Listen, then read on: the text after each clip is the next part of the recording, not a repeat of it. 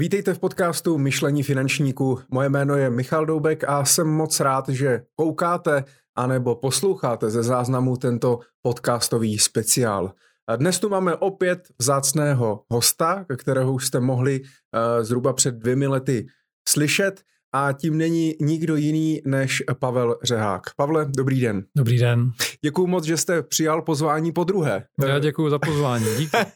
že, že vás to neodradilo předtím a že máte hlavně chuť a energii se podělit s námi o nějaké vaše životní další milníky, možná, eh, možná nás trošku inspirovat něčím, nějakýma myšlenkama. No s hruzou jsem zjistil, že už jsou to více jak dva roky, takže a v podstatě prehistorie, to jsme spolu naposledy mluvili, takže no my jsme, uvidíme. My, my na konci toho prvního rozhovoru, který jsme měli, tak eh, jsem říkal, že se uvidíme možná za pět až deset let, tak jsme to trošku urychlili, ale myslím si, že možná vy máte ve životě takový fičák, že za ty dva roky se možná jako stihlo toho tolik, co pro spoustu lidí třeba za těch deset. No, myslím si, že kdyby jsme Kdybyste mi před dvěma lety řekl, co zažiju za ty dva roky, jo. tak si myslím, že bych se hodně smál. tak uvidíme, eh, co probereme. Já ještě předtím, než eh, začneme, tak bych chtěl samozřejmě určitě poděkovat partnerovi eh, tohoto podcastového speciálu a tím není nikdo jiný než uh, aplikace Infineo. Aplikace Infineo to je inteligentní webová aplikace pro finanční poradce na tvorbu finanční analýzy a investiční plánování. Když se podíváte na stránky www.infinio.cz, dolů v, dole v popisku videu následně najdete i uh, odkaz uh, na 50% slevu na prvních 12 měsíců využívání, tak můžete vyzkoušet, máte tam 30-denní trial zdarma, takže uvidíte, můžete vyzkoušet, jak vám to bude fungovat a následně rok můžete zkoušet s 50% slevou. Věřím, že vám aplikace může usnadnit práci se svými klienty a já jim ještě jednou moc děkuji za to, že podpořili uh, tento, tento podcast. Taky samozřejmě chci říct, že uh, můžete se ptát Pavla živě do chatu uh, na YouTube uh, na cokoliv, co vás zajímá. Já samozřejmě nevím, na co on všechno odpoví, ale snad... Můžete se zeptat, na co chcete a na co chci odpovědět. tak, přesně tak. Takže určitě se nebojte, ptejte se cokoliv, co vás zajímá o životě, biznisu, podnikání, rodině, sportu, koníčkách, cokoliv. Pojďme, pojďme, to, pojďme to probrat. Uh, určitě na to bude dostatek času. Jako vždycky v té první části podíváme se na to, co se navážeme na ten předchozí rozhovor, a co se změnilo a v té další části uh, by byl prostor pro otázky, pokud budou, uvidíme. Uh-huh. Pavle, jste připraven? Pojďme na to. Roztočíme kolo štěstí a jdeme na to. Uh, když jsme to, když, se, když jsme to počítali, jste se mě i ptal, jak je to dlouho, co jsme se, co jsme hmm. se mhm. neviděli, já jsem to počítal, že to je dneska 803 dní od posledního, od posledního setkání, takže docela to, docela to letí. A já jsem si dneska celý den, abych se na to připravil, tak jsem si pouštěl ten náš dvou a půl hodinový, dvou a půl hodinový rozhovor uh, a takže jsem si vypsal nějaký, nějaký poznámky a první věc právě na, na co jsem se chtěl zeptat, smáli jsme se, že uh, váš život od té školy Eh, běží v takových sedmiletých periodách, jestli si to pamatujete. Mm-hmm. Sedm let v McKenzie, potom nějakou dobu v mhm. České pojišťovně. To všechno si samozřejmě naši posluchači můžou poslechnout v tom předchozím rozhovoru, kde si myslím, že jsme rozebrali docela dost do hloubky váš život od dětství, studiu na Gimplu, vysoké školy, McKenzie, Česká pojišťovna, založení firmy, koupě pojišťovny mm-hmm. a tak dále, takže k tomu se úplně vracet nebudeme, budeme i předpokládat, že si to buď poslechli nebo ví, kdo je Pavel Řehák a nějak navážeme. A v tom roce 2019 jste mě říkal, no já funguji v těch sedmiletých periodách, jo, a za chvilku to bude sedm let, tak já doufám, že teda teď to bude jiný a nestane se. Jak to vypadá? Už máme, už máme vlastně no, sedm let. let máme za sebou, je, protože to bylo vlastně, eh, sedm let uplynulo na konci května 2020, protože vlastně Vigo jsme začínali v červnu 2020, eh, pardon, 2013, takže sedm let mám za sebou. A myslím si, že jsem prošel vlastně dalším milníkem, a trošku, nebo zásadně jiným než ty předchozí, neznamenalo to, že bych eh, končil v práci, ve které jsem hm, působil doteď, ale poměrně výrazně, zažil jsem, myslím, že poměrně hodně intenzivní období vlastně od jara 2020, um, kromě toho, co jsem zažil v práci, kde vlastně procházíme taky takovým jako přerodem a já tomu říkám pracovně jako metamor, metamorfózou direktu do další generace vlastně té firmy, kdy fakt jako zažíváme skokový, skokovou změnu v síle týmu, v příležitostech, které vidíme a tak dál. Vedle toho se ještě s hodou divných náhod eh, přimíchal covid a celý příběh spojený s covidem, takže jo, určitě to byl předěl. Prošel jsem jim, prošel jsem tou křižovatkou nějakým způsobem, věřím, snažil jsem se co nejlíp a, a rozhodně teďka bych řekl, vlastně od té doby, co jsem se intenzivně zase vrátil do firmy po té covidové anabázi, tak uh, uh, vlastně bych řekl, že, že ten direkt v roce 2021 a hlavně 22, 23 a tak dál bude zásadně jiná firma, zásadně jako výrazně silnější a, a, a že, že vlastně tou metamorfozou zrovna teď procházíme. Je to krásný sledovat, jak, ta, jak se ta firma vyvíjí, jak um, nabývá zdravou sebedůvěru. Takže ano, řekl bych, když krátká odpověď, ano, sedm let byl nějaký milník, ale neznamenal konec direktu, ale spíš bych řekl naopak, jako je to vstup do nové generace direktu a celé direct family, protože už to není jenom direct pojišťovna, ale je to víc firm, který na sebe navazují více nebo méně a, a je strašně zajímavý sledovat, jak se ten tým vyvíjí, ten, ten, ta cesta té firmy a celý ten organismus vlastně celé té, té firmy. A poslední měsíc jsou úplně fascinující. Až si člověk musí dávat pozor na to, aby ta intenzita nebyla moc velká, mm-hmm. aby to jako, aby to nebylo, uh, aby to člověka nepřeválcovalo.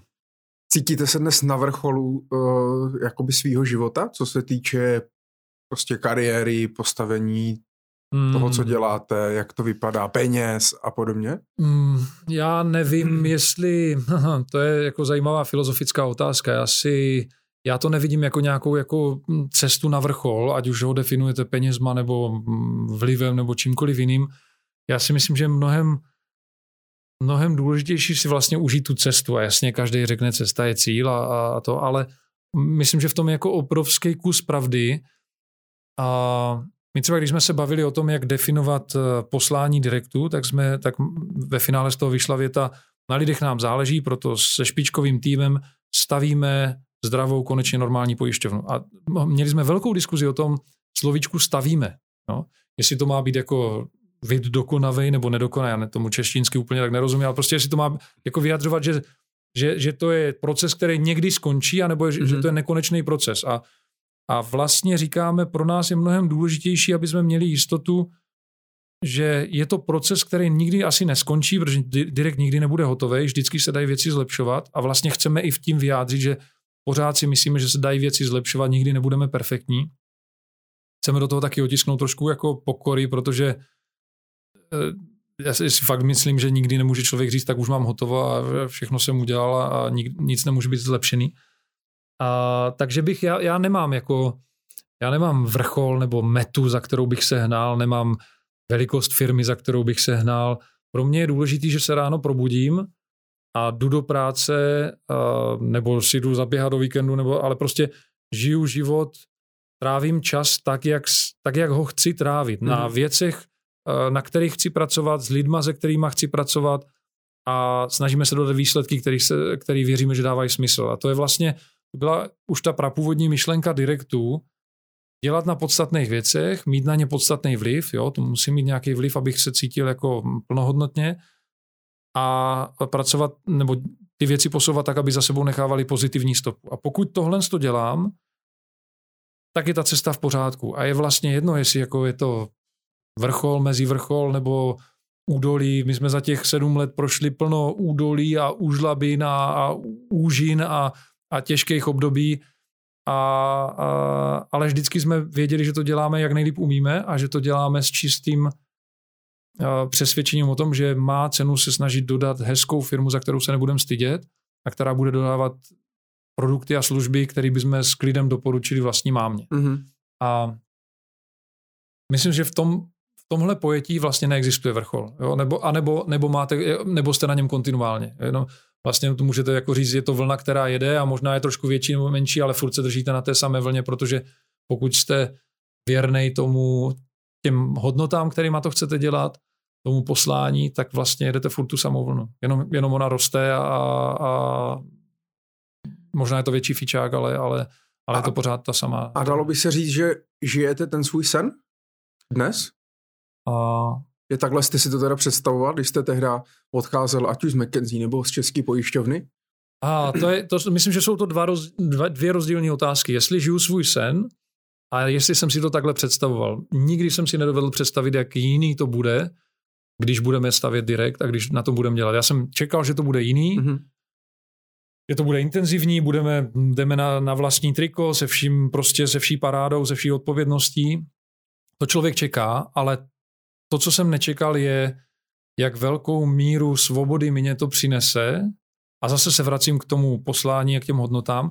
Když budu vědět, že každý den jsem odpracoval a odžil nejlíp, jak jsem uměl a, um, a neměnil bych to. I když jsem udělal plno kopanců, udělali jsme plno chyb a, ne všechno se povedlo, ale to je součást té cesty. Takže, takže nečekal jsem, že to bude tak jiný, tak intenzivnější, tak, hez, tak vlastně ještě o, o hodně hezčí, než jsem, než jsem si dovedl představit. Mm-hmm. A zároveň je to, nevím, jestli je to sen, ale když se mě ptal kamarád jeden, eh, jestli jsem šťastný, a to už je ale, možná to bylo ještě před tím naším prvním podcastem, tak moje odpověď eh, byla, já jsem tak šťastný, že můžu umřít. Ale ne ve smyslu, že, jako, že mám všechno hotové a odškrknutý a, a můžu, uh, už jako mě nic nemotivuje. Naopak, tady je tady plno věcí, na kterých se dá dělat, je tady plno vzrušujících příležitostí a témat, ať už v pracovním životě nebo v osobním životě a tak dále. Ale kdyby někdo přišel a řekl, za týden končíš, tak by mi vadilo, že nebudu mít šanci dělat na těch dalších věcech a na, na posouvat a pomáhat ostatním lidem kolem sebe, ať už v rodině nebo v práci. Ale nemrzelo by mě, jak jsem strávil poslední tři, pět let. A to je strašně osvobozující pocit. To je jako úplně, uh, jako tohle jsem si nikdy nevedl představit, jak moc osvobozující a uklidňující to je. A pojďme teda filozofovat trošku. Když jste to nevystudoval, tu filozofii, jste chtěl, nebo jste o tom uvažoval, tak uh, čím myslíte, že to je? Díky jakoby čemu vlastně ten pocit jakoby zažíváte, že byste teď klidně jako mohl říct fajn, mám to za sebou, něco jsem tady zanechal, něco jsem měl, někomu jsem pomohl, nebo čím to vlastně jako hm, Čím? A myslím, že to je vývoj, jako že to není, hm, to tam nebyl, jako já jsem neměl moment, kdybych si řekl, tak teď jako jsem filozoficky někde jinde to a myslím, že každý člověk prochází vývojem, a kdy přemýšlí, proč vlastně věci dělá, jestli hm, proto, aby si vydělal peníze a, a zjistil, že to o nich není, nebo proto, aby měl moc, nebo status, nebo vliv, nebo jak cokoliv chcete, nebo aby vybudoval firmu, kterou si stejně do rakve nevezme. A já jsem měl to, asi to štěstí, že jsem ať už v McKinsey nebo v pojišťovně nebo, nebo teďka v rámci Direktu pracoval se jako fakt špičkovými lidma a měl jsem možnost udělat plno chyb, které pro mě nebyly fatální. A myslím, že mě to naučilo velké míře pokory v tom, jako vlastně vůči té cestě, jo, že, že hmm, jediný, co vlastně ve finále zjistíte, že jediný, co máte, je čas na světě. Ne, ne, ani peníze si do rakve nezvete. Nic, vlastně ne, ne, ne, nic kromě, nic nemáte kromě času. Všechno ostatní je půjčený, přechodný, uh, pomíjivý. A ten čas můžete buď investovat velmi jako dobře, rozumně a souladu se svým přesvědčením, jako, jako že to je správně investovaný čas, anebo ho můžete promrhat. A mě ten obrovský klid vlastně dává to, že se snažím ho investovat, co, jak nejlíp umím, dělám přitom chyby, ale z těch se jako nezblázním. No a vlastně možná jako jeden z posunů byl, když jsem tak má člověk, každý člověk má v hlavě toho vnitřního soudce, který furt říká, hele, ještě ne dost dobrý a tohle mohlo být lepší a tohle a ještě tamhle to můžeš udělat a tohle. Nikdy to nebude dost dobrý. A já jsem nevím, jestli můžu říct, že už jsem ji našel tu cestu, ale myslím, že jsem se výrazně posunul v tom, jak eh, s tím vnitřním soudcem pracovat nebo žít nebo fungovat. A vlastně nedávno taky jsem se bavil s jedním blízkým člověkem a on říká, a on, on mi říká, ty ale nikdy neděláš chyby, to není možné. Ty jako mentálně nikdy nepřiznáš chybu. A já říkám, to není, že jako nepřiznám chybu. Já jako samozřejmě, že chyby dělám, ale pro mě to nejsou chyby. Pro mě to je jenom věc, kterou jsem možná měl udělat jinak, aby dopadla jinak, nebo, nebo možná riziko, který se zmaterializovalo a hal prostě vyšlo jinak. Ale pro mě to není chyb, pro mě to není tragédie. Pro mě chyba neznamená, nějakou vinu nebo mrskání se nebo žrádlo pro toho, pro toho hmm. vnitřního soudce, který by jako začal tam bušit. A vidíš, já jsem ti to říkal, udělal jsi to blbě a, a příště to nedělej a tak. Ale je to prostě jenom krok, který nějak dopadl na té cestě a nějak mě nezneklidňuje. Myslím, že brutálně platí věta, co tě nezabije, to tě posílí. A měli jsme možnost to několikrát vyzkoušet na, na, na cestě a myslím, že jsme z každé té situace vyšli silnější a silnější a hlavně poučenější. A, takže vlastně vlastně díky tomu, jak s tím soudcem žiju, nebo jak s ním, já nevím, jestli ho ještě mám, ale asi každý ho nějak trošku má, dokud není totálně osvícený, tak, eh, tak, mě, tak mě baví vlastně ta cesta tím dál tím víc, protože, protože prostě to je ono, to je vlastně to, jak investujete svůj čas, jak, jak, eh, jak s ním nakládáte a co za sebou necháváte a, a jestli můžete s čistým svědomím říct, dělám to nejlíp, jak umím, líp to neumím, dělám to akorát na 100%. Neumím to na 110 a nechci to dělat na 90. Dělám to přesně na 100%. A kdo říká, že to dělá na 110%, tak kecá, protože, protože to je jenom pomyslný nedocenění té hranice, kde až ta hranice leží. Ale, ale když to člověk dělá na 100%, nejlíp jak umí, tak je to klidný. Jste rád, že jste se v tom roce 2013 takhle rozhodl? Asi jo, teda když vás takhle poslouchal. Uh, no, jsem, jako myslím si, že to byla, byla to těžká křižovatka tehdy, protože jsem fakt jako nevěděl, co je moje cesta, jestli to jako dělat biznis dává smysl, nebo jestli nemám jít rovnou meditovat a pro meditovat se do nirvány. Myslím, že jsme si o tom minule hmm. povídali. A, a, a ve finále můžete dojít uh, k poznání, že normální život a normální práce může být vlastně nejčistějším projevem a nevím, jako jestli, jako té čisté podstaty jako člověka, že vlastně nemusíte utíkat za meditací a za a sezením čtyři hodiny denně se skříženýma nohama, abyste prostě byli filozoficky nebo nějak mentálně na výši.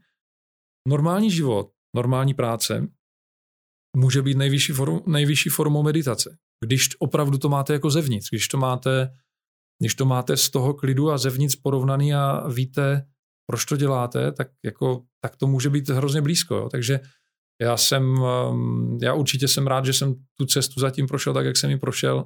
prošel jsem ji nejlíp, nejlíp, jak jsem uměl, takže stejně bych to neudělal jinak.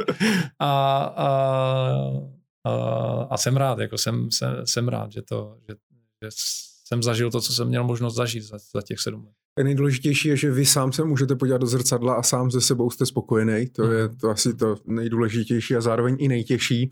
A možná mě napadá, vy jste mluvil i s tím, s tím jakoby skoupí ty pojišťovnou, z toho, s tím přelomem a tak dále, o nějaký jako svobodě a podobně. A přece jenom předtím jste, i když jste vlastně, že jo, měl byste v nějaký rodinný firmě, studoval a tak dále, i, i řešil, jestli vlastně pokračovat v rodinné firmě nebo jít do toho a tak dále, byl jste dlouhou dobu zaměstnanec. Mm-hmm. Jo, v české pojišťovně je vysoce postavený, ale vlastně pořád, mm-hmm. pořád zaměstnanec. Mm-hmm. Uh, kdybyste měl porovnat, třeba si ještě vzpomenout ty rozdíly mezi tím, když jste teda vlastně řídil českou pojišťovnu, ale pojišťovnu, která nebyla vaše a když teď řídíte pojišťovnu, která je, uh, která je vaše. V čem jsou třeba vy jako pro, sám procitujete ty největší rozdíly nebo co je pro vás mm, to nejdůležitější? Um, tak jednoznačně zodpovídáte se sám sobě, se vším všudy, se, vší, se vším rizikem, se vším, se vším, uh, se všema hm, kladama i záporama té situace a s tím, že nesete všechnu tu nervozitu a tu zodpovědnost za lidi a za uh, rozvoj té firmy vlastně přímo osobně a ne, není žádný akcionář, který by vás jako podržel. To je gigantický rozdíl. Um,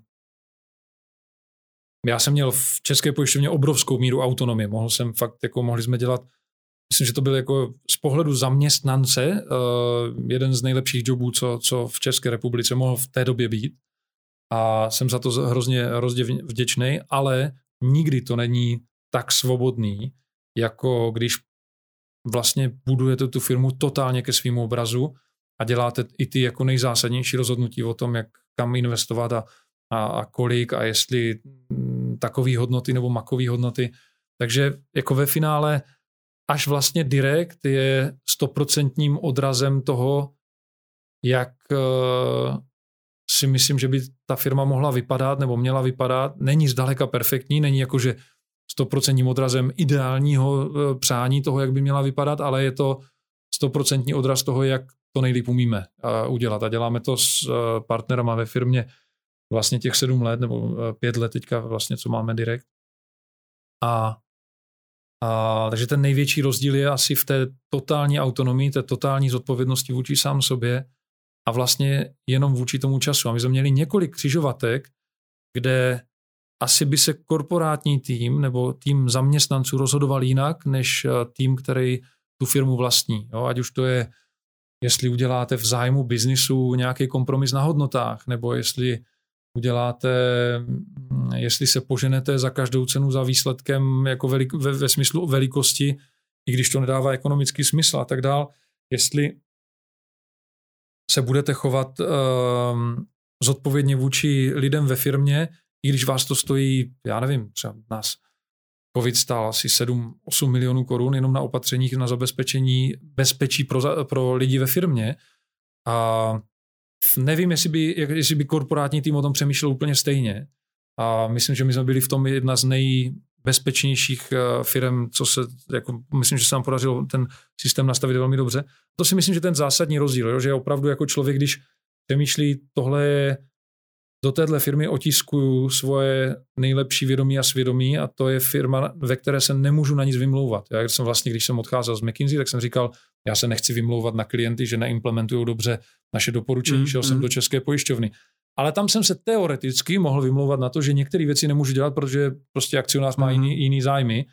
Nestávalo se mi to často, ale jako pořád to bylo, prostě jsem byl v nějaké najaté roli. A když se nemám vůbec na co vymlouvat, tohle je vlastně poprvé, kdy kdy tam jsem stoprocentně sám za sebe a za partnery, kteří to se mnou staví. A, a to, je, to je asi ten největší rozdíl. No.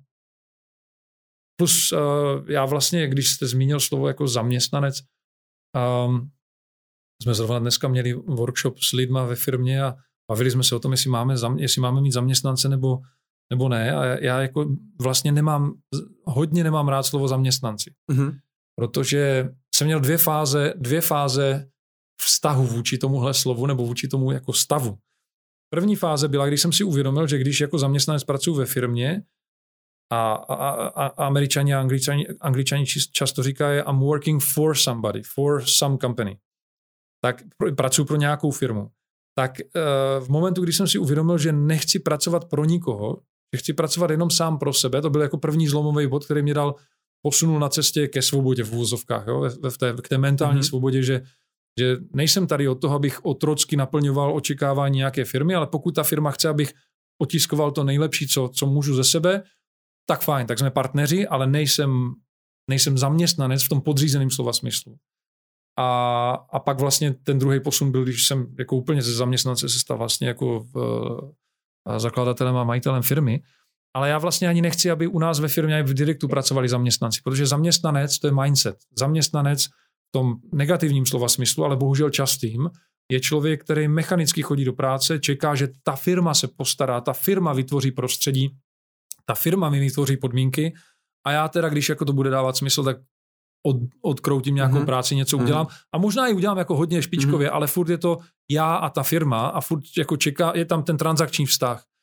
Pro mě direkt je, já se snažím, aby direkt byl pro lidi uh, prostor, kde můžou realizovat svoje vize a svoje plány a svoje přesvědčení o tom, jak ta firma má vypadat, kde můžou do ní otisknout sami sebe a kde nemůžou říct, ta firma by měla líp komunikovat, ta firma by měla, oni jsou ta firma, je nás 370, 380, mm. a každý z nich tvoří tu firmu, ať je to člověk na call centru, který denodenně rozhoduje o tom, jestli lidi, který potkal na té, na té lince, tak si řeknou, že direkt je dobrý nebo špatný, ať už je to jeho podporovatel, protože nemáme manažery, ale podporovatele, který mu má vytvářet podmínky k tomu, aby byl úspěšný a mohl to dělat. Ať jsem to já, který má vytvářet podmínky všem těm podporovatelům, aby mohli fungovat a mohli být úspěšní a odstraňovat překážky a pomáhat jim dělat rozhodnutí. Ale nechci, aby tam byl někdo s mindsetem zaměstnance. To je jako začátek konce. Já jsem České pojišťovně se naučil, že největším nepřítelem jakékoliv, jakýkoliv vývoje a rozvoje a evoluce nebo revoluce je apatie. A apatie je strašně nakažlivá a hrozně snadno se přenáší mezi lidma, kteří mají zaměstnanecký mindset.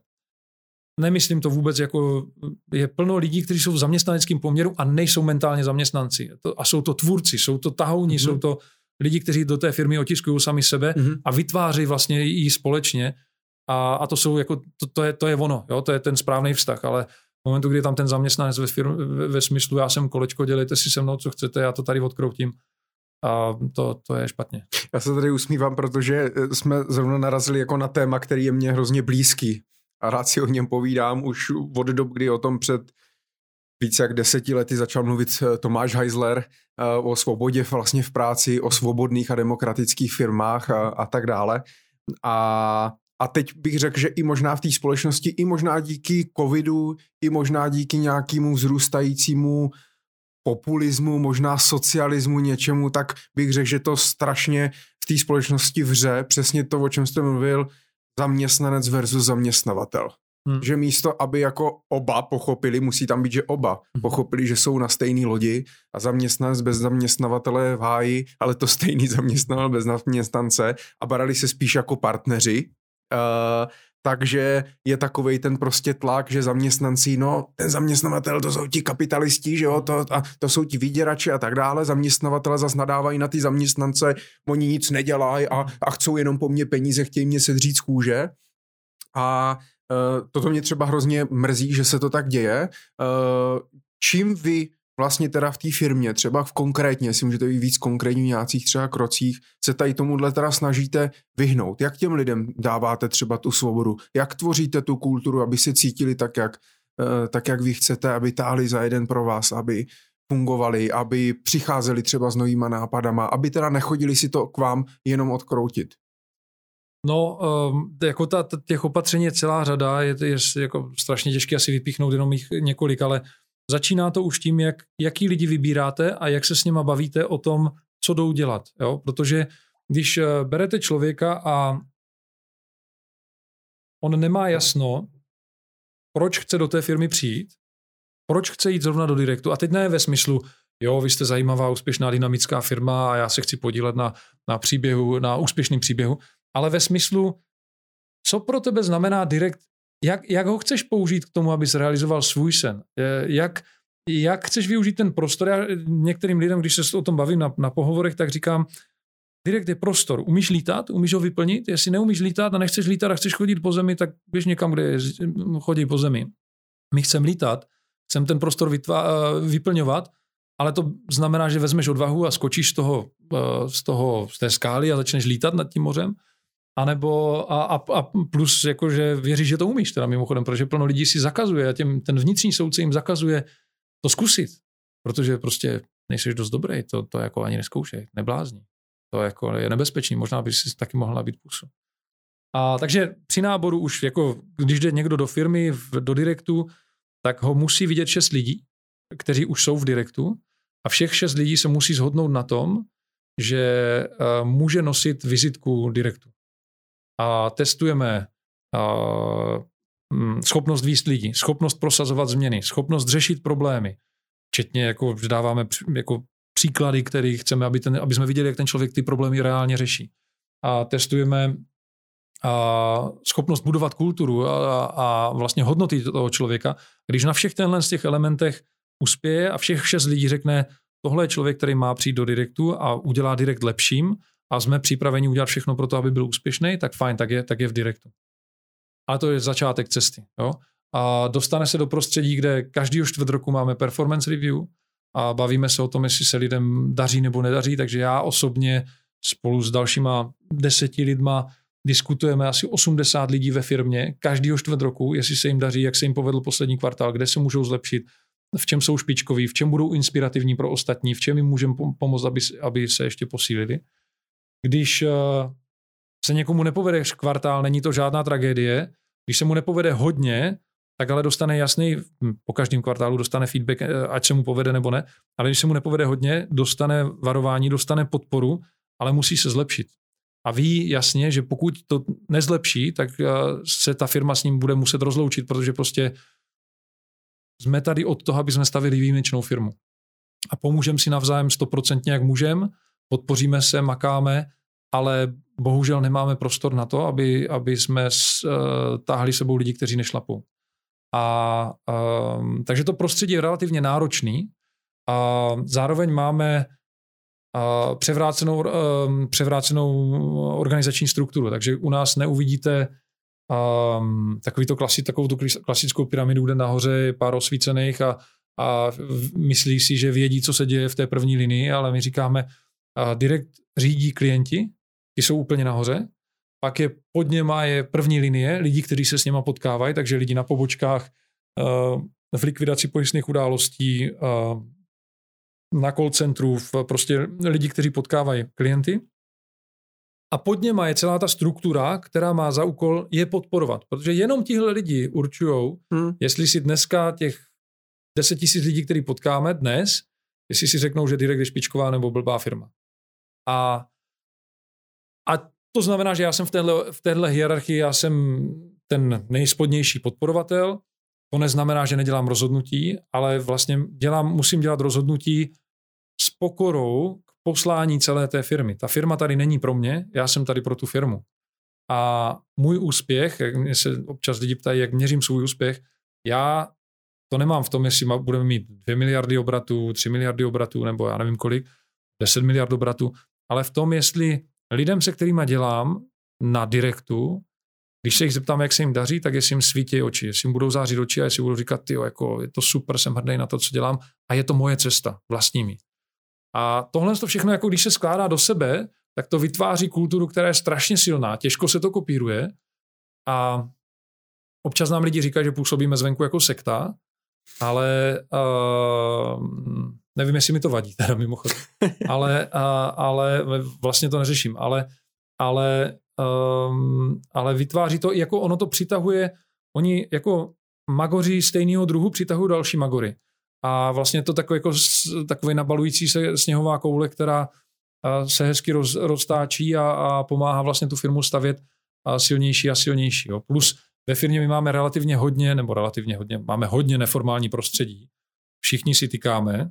A, a se všema já se snažím pravidelně vidět. Dneska jsme měl asi 18. workshop, a kdy, kdy strávíme vlastně dva dny tím, že sedíme se skupinkou 25-20 lidí, povídáme si o hodnotách, o poslání, o prioritách, jak rozvíjet tu firmu dál, ale chci, aby každý ve firmě měl možnost se s náma potkat, aby my jsme mohli slyšet je, oni mohli hmm. slyšet nás, aby jsme si vysvětlovali, co je direkt a jak chceme fungovat a jak to vlastně všechno vzniklo a kam směřujeme. Hmm desetkrát důležitější dneska po covidu, než ještě před covidem. Před covidem to jako bylo hodně důležitý, po covidu desetkrát důležitější, protože ty firmy, jak se nevidí fyzicky, tak my vnímáme, že jako třeba spolupráce mezi týmama, jo, když se prostě fyzicky ti lidi nepotkávají, tak ten tým ještě jako se na dálku skoordinuje. Vram má svého podporovatele, má je to 10 lidí nebo já nevím kolik, tak se jako skoordinují, ale mají kolem sebe dalších šest týmů, se kterými se mají taky koordinovat, ale s těma už jako nemají přirozenou eh, cestu, jak se potkat, když eh, se nevidějí fyzicky.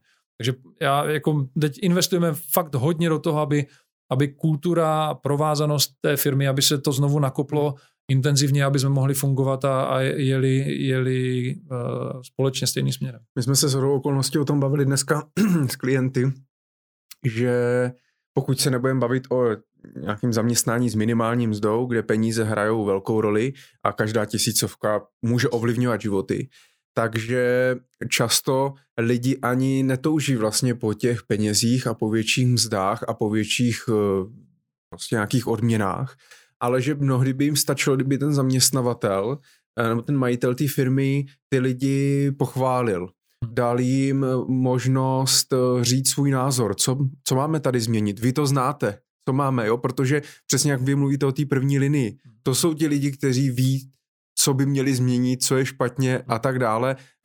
Vy to ani ne, vy to chcete, ale nejde to, to nejde, ani. To, to nejde, nejde, kolik máte 370 lidí, kolik poboček, kolik všeho a tak dále, jo eh, tak to prostě, to prostě nejde. Jenom stačí těm lidem naslouchat, dát jim možnost, že tady před to, co o čem mluvíte, no. Hmm. Růst prostě uh, pochválit toho člověka, dát mu tu příležitost a pak ten člověk je mnohem loajálnější, mnohem šťastnější, chodí rád do práce jsem měl jeden takový jako zajímavý, um, zajímavý poučení na té cestě, když jsem se, jako, já mám přirozeně tendenci být relativně dost jako hands-on, um, hodně jako věci kontrolovat a do, za, ujistit se, že jsou dotažený a tak dál. Takže mě ne, nebylo přirozený, to je tak jako zážitek zhruba tři roky zpátky, nebylo mi úplně přirozený přijet na workshop managementu firmy, když bych to nazval tradičním jako názvoslovím, a říct, jsme tady, máme dva dny, je na vás, abyste vymysleli, jaký budou priority firmy na dalších, na další tři roky. A nic, jako, a nic jim, a nepomáhat jim v tom. Prostě v tom nechat ty dva dny, a což byl jako velký kontrast proti tomu, jak jsem to historicky dělal. Tehdy jsme se to rozhodli to vyzkoušet. Byl jsem nervózní jak, eh, jak blázen, protože jsem si říkal, ty to, já nevím, jakým, a, jak, a furt jsem tam chodil, jsem koukal, jestli se pohybuje, jestli se hejbou nebo nehejbou. Ale ve finále to byl fantastický workshop a jedna z těch zpětných vazeb byla, uh, od toho týmu byla, my jsme cítili strašnou důvěru jo. najednou. A, a, a zároveň jako zodpovědnost, ale, ale důvěru. A hrozně nás to bavilo a mnohem víc jsme to vlastnili, než když bychom dva dny strávili tím, že nějaký osvícený někdo bude představovat. bude představovat tak tohle tímhle směrem a takhle takto. A ve finále jako to bylo, byl, byl velmi dobrý plán z toho vzešel, ty priority byly správně a jde jenom o to se to naučit. Takže já, já se jako poslední tři roky se učím vlastně jenom vytvářet prostor a pomáhat lidem ho vyplňovat, ale aniž bych jako diktoval, co, co to má být. A občas se neudržím a, a dám si nějakou kreativní trávu, obrazně řečeno, a vypadne ze mě několik nápadů a pak to tak jako předhodím a uvidím, jestli, vidím, jestli to ten tým jako chytí nebo ne. Ale a to si myslím, že k tomu patří, jo, protože člověk jako za sebe, za sebe ne, nemůže se úplně jako popírat ve smyslu, jak já jsem kreativní, chci vytvářet, chci se podílet na tom, ale nesmím to válcovat, protože v ten moment beru tu zodpovědnost a tu důvěru těm lidem a, a to není zdravý. To pak znamená, že ta firma bude vždycky závislá na tom, jestli tam já budu nebo ne a, a pokud chcete postavit firmu, která je dlouhodobě zdravá a stabilní a nezávislá na jednom konkrétním člověku, ať už jsem to já, nebo Martin Frko, nebo další partneři, tak, eh, tak, ehm, tak to musíte stavět tak, aby to stálo na těch lidech, na těch týmech, aby prostě nikdo nebyl větší než ta firma. Motivují vás ještě peníze? Myslím si už dlouho ne. A není to možná i třeba tohle důvod, že se vám daří stavět takovou firmu, jakou stavíte? Že když tu firmu nestavíte prostě jenom za účelem toho biznisu a těch peněz, ale protože chcete poskytnout skvělou službu, chcete pomoct lidem s nějakým produktem, chcete tady vytvářet nějaký prostředí, tak i díky tomu se prostě to nějak jako vlastně jo, jde jo, já myslím, že, já myslím, že to je, že peníze můžou být v, tom, v tomhle směru do značné míry svazující a omezující. My s ohledem na to, že jako jasně chceme, aby ta firma vydělávala, aby byla ekonomicky zdravá, to je jasný. Ale a není to naše a priori jako první a poslední rozhodovací kritérium. A to nám umožnilo dělat některé rozhodnutí mnohem svobodněji.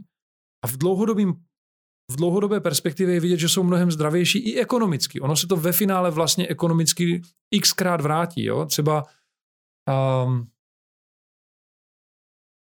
Říkali, říkáme, že chceme být jednoduchá, rychlá, spolehlivá a přátelská firma. Jedním z důkazů, který chceme, aby klienti zažívali, aby jsme nemuseli vysvětlovat, co znamená jednoduchá, rychlá, spolehlivá a přátelská, tak jsme říkali, fajn, přece nemůžeme jako ostatní pojišťovny držet klienty jako rukojmí, když chcou odejít, když, tě, když chtějí zrušit smlouvu. My musíme být, musíme být firma, která umožní klientovi odejít kdykoliv. Když řeknu prostě chci zrušit smlouvu, jdu. Což ale když řeknete komukoliv z risk managementu nebo, nebo s, uh, s matematickým mozkem, tak první, co začne dělat, tak se začne počítat, jestli ti hmm. lidi začnou víc eh, vypovídat smlouvy, jestli to povede k větší stornovosti a tak dále, a tak dále. A vlastně by vám to velelo, nebo ty čistě ekonomické motivace by vám mohly říct, nedělej to, je to riskantní. Ale my jsme to museli udělat, protože jinak bychom popírali sami sebe. Pokud chceme mít firmu, která se bude ke klientům chovat jako k vlastní mámě, já chci, aby moje máma měla možnost zrušit smlouvu, když s ní není spokojená, nebo když ji nepotřebuje, prostě jenom prostě nepotřebuje, nebo se stěhuje, nebo hmm. cokoliv. Hmm. Tak aby nemusela čekat na nějaký pitomý výročí, aby si nemusela pamatovat, ježiš, kdy to výročí mám, a, a, a ještě si musela hlídat šest týdnů předtím, jestli tu, tu, tu, tu, tu zprávu dá do té pojišťovny nebo ne. A to mně přijde úplně absurdní, Tak jsme to zrušili, funguje to fantasticky, jsme s tím naprosto spokojeni, myslím, že to je krásný důkaz jako direktáctví a, uh, a asi aniž bych jako odhaloval nějaký jako konkurenční uh, tajemství, tak jsme ani vteřinu nelitovali toho, že jsme to udělali. Ale ono to není jenom o tom, jestli, jestli umožníte uh, rušit smlouvy bez, bez uh, mimo výročí nebo ne, ale je to o celé té filozofii. Ono to jako navazuje, to je mozaika, která je do sebe zaskládaná a když nemáte firmu posedlou tím dodávat to nejlepší a o klienta se starat co nejlíp, aby byla co nejjednodušší, aby byla co nejpřátelštější, tak tohle může být jako v izolaci, to může být velmi toxický. Ale v tom kontextu nám to funguje velmi dobře. Máte dobrou pověst? Jako direkt? No. A to asi byste se měl zeptat eh, lidí, eh, kteří to... Já slyším... Jak vy to cítíte pocitově? Já si myslím, že máme, že máme, dobr, že máme dobrou reputaci, že lidi vnímají, když se třeba ptáme našich makléřů, my měříme NPS eh, jako Net Promoter Score u klientů a teď jsme začali měřit i u makléřů. A když děláme výzkumy třeba spokojenosti makléřů nebo i klientů, tak slyšíme, že nás vnímají jako jednoduchou, rychlou, spolehlivou a přátelskou firmu. Vlastně ty přídavný jména k, našemu, k naší radosti tam opravdu jako vyskakují, že, že to tak lidi, lidi vnímají, to, že nemusí e, nic podepisovat, když si tu smlouvu sjednávají, to, že můžou odejít kdykoliv, to, že fungujeme naprosto bezpapírově a tak dále, a tak dále. A, ale zároveň jako máme vždycky, jako, vždycky se stane, že někdo udělá chybu a že, že ne, ne, ne vždycky zafunguje všechno perfektně, takže pořád se máme v čem zlepšovat, pořád se můžeme výrazně posouvat. Uh, tak jak jsem říkal, direkt nikdy nebude hotovej, ale myslím si, že uh, ten základ máme velmi dobrý a že to vnímání mezi klientama i mezi obchodníma partnerama je, je pozitivní, přestože to bylo jako strašně těžký vybudovat vlastně, mm. protože ten začátek byl velmi obtížný. Plno lidí se nás ptalo, tyjo, Direct, to byla firma, která odešla z trhu, proč to resuscitujete, a to chcete fungovat bez makléřů, nebo jak to, jak to vlastně myslíte, že jsme, museli, jsme dva roky vysvětlovali, že jsme normální a že jsme jednodušší, rychlí, spolehliví a přátelští.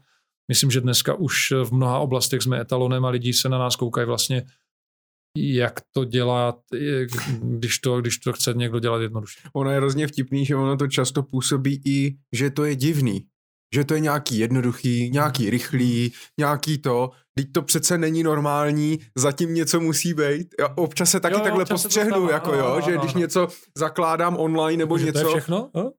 to, to je, tam je asi nějaký háček. Já si pamatuju v tom rozhovoru, jste říkal, že hodně české pojišťovně, tak jste se hodně rozviděl na Facebooku. Mm-hmm. Pořád občas koukáte na Facebook na nějaký třeba diskuze. No já, jsem, já jsem Facebook přestal používat. Uh, s, i jako, já si myslím, že nevím, asi nebudu komentovat úplně jako konkrétně Facebook jako firmu, ale prostě ho nepoužívám.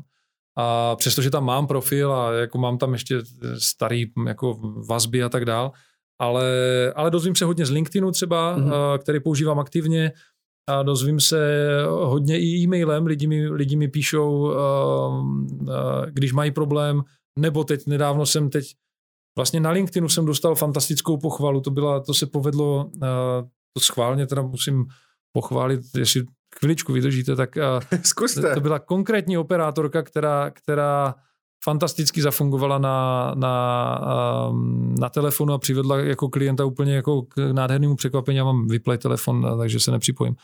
A udělalo mi to krásnou radost. Spontánně mi ten klient napsal na LinkedInu zprávu, jsem nadšený, to jsem úplně to. Takže děkuji tomu klientovi za prvé a děkuji samozřejmě a lidem na call centru, že to takhle krásně zvládají a zrovna zítra to, myslím, budeme zveřejňovat na All Staff meetingu, eh, který máme taky jednou za 14 dní, takže se potkáváme se všema lidma, aby věděli, co se ve firmě děje. Tak z toho mám radost, jako, hmm. ale Facebook uh, už jako takový nepoužívám. Já jsem, teď jsem si uvědomil, že před těmi dvěmi lety uh, jsem se na to nezeptal a vlastně mě to zajímalo, jaký vlastně pro vás je pocit vlastnit pojišťovnu? když někam jedete, já, já se ptám za prvý samozřejmě, hlavně se ptám skrz ten obor jako takovej, protože Aha. pojišťovnictví obecně e, nemá úplně, řekl bych, jako dobrou pověst stále, možná je to o něco lepší než dřív, těžko, těžko říct. Hmm. Nevím vlastně ani, jak vnímají pojišťovnictví v zahraničí, to možná, možná řeknete, ale když jedete někam na dovolenou a někdo se vás pak u piva zeptá, ale Pavle, a co ty vlastně děláš? No já vlastním pojišťovnu. je to jako, řeknete, já vlastním pojišťovnu a jako jste na to jakoby hrdej, nebo jste se třeba za to někdy jako trošku styděl, nebo jste věděl, že děláte tak dobrou službu, že se vlastně nemusíte stydět, že to je, jak, jaký to je vlastně vlastnit pojišťovnu?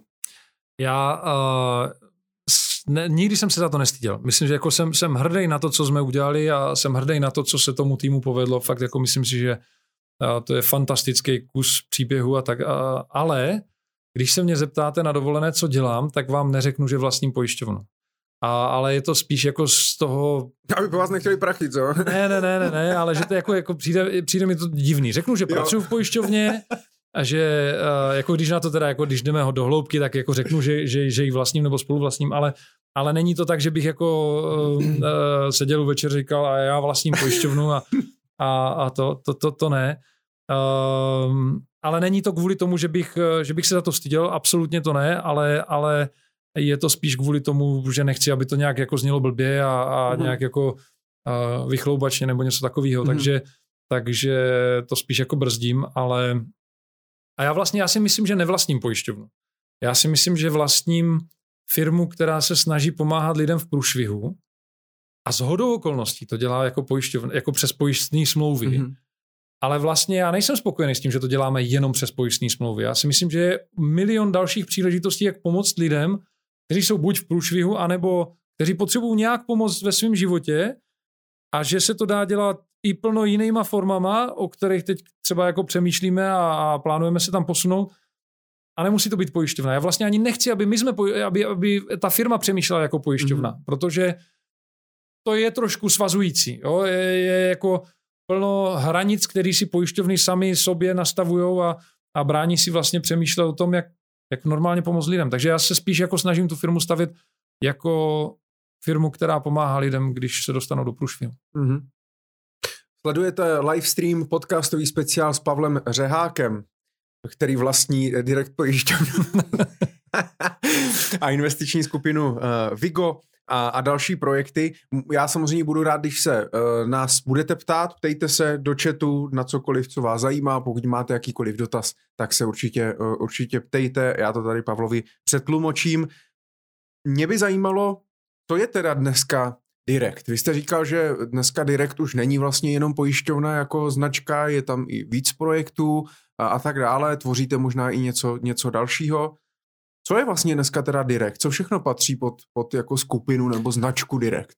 Hmm, technicky za to jsou to hmm, dneska tři zá, základní směry, ale v celkově my tomu říkáme Direct Family, protože to je podle mě jako rodina nebo skupina, komunita lidí, kteří se snaží opravdu pomáhat lidem v průšvihu a kteří se snaží, nebo se snaží pomáhat lidem a firmám zjednodušovat jejich život. Takže součástí Direct Family je samozřejmě Direct pojišťovna, jeden z pilířů, a vedle toho vznikla Fidu by Direct, což je vlastně platební platforma s, poleč, postavená na Mastercard platebních kartách, spojená s aplikací, která pomáhá firmám výrazně zjednodušit každodenní fungování, drobný výdaje a jejich zúčtování do, do mm, automatických zúčtování do, do účetnictví, takže tak vlastně B2B business.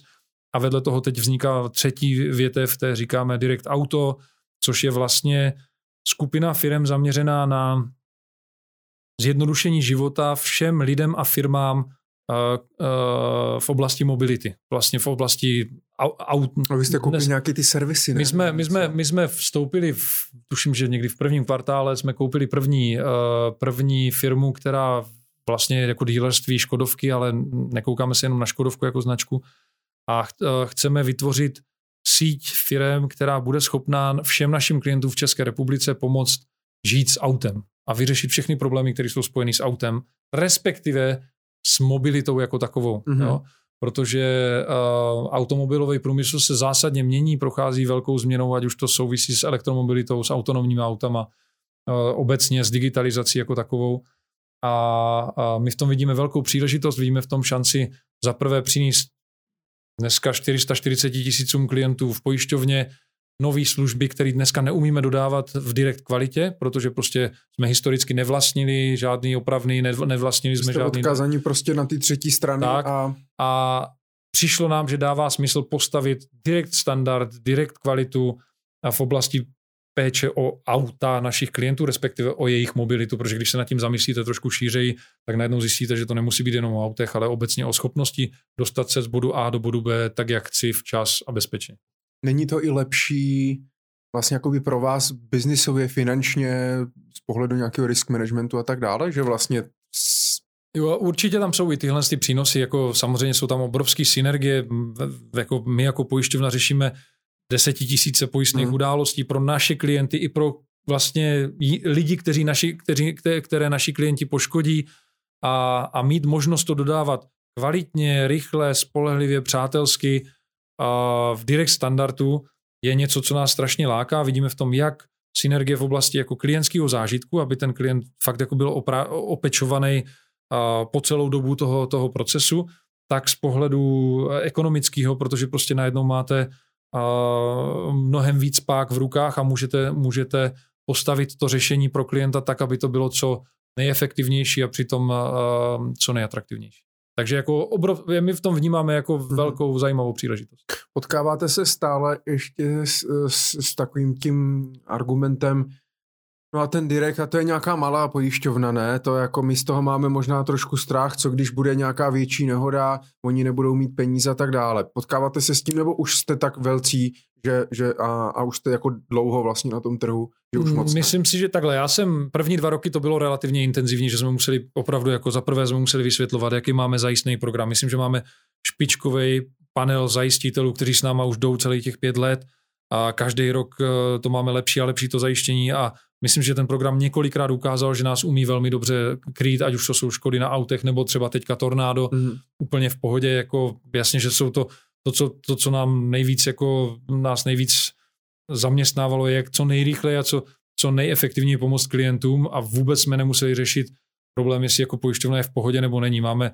kapitálovou přiměřenost, která je jako úplně, hm, řekl bych, nadstandardní a v kombinaci se zajistným programem, jako ta, ta firma je velmi zdravá a silná v tom, aby veškeré šoky a, a zátěžové testy, protože pravidelně si děláme i zátěžové testy mm-hmm. a vyhodnocujeme si, jak ta firma je, v jaké je kondici, mm-hmm. jestli dokáže ustát a, přírodní katastrofu kombinovanou s, nějakou, s nějakým ekonomickým šokem a tak dále. Tak to jsou standardizované scénáře, který, který, kterýma tu firmu vlastně zatěžujeme modelově.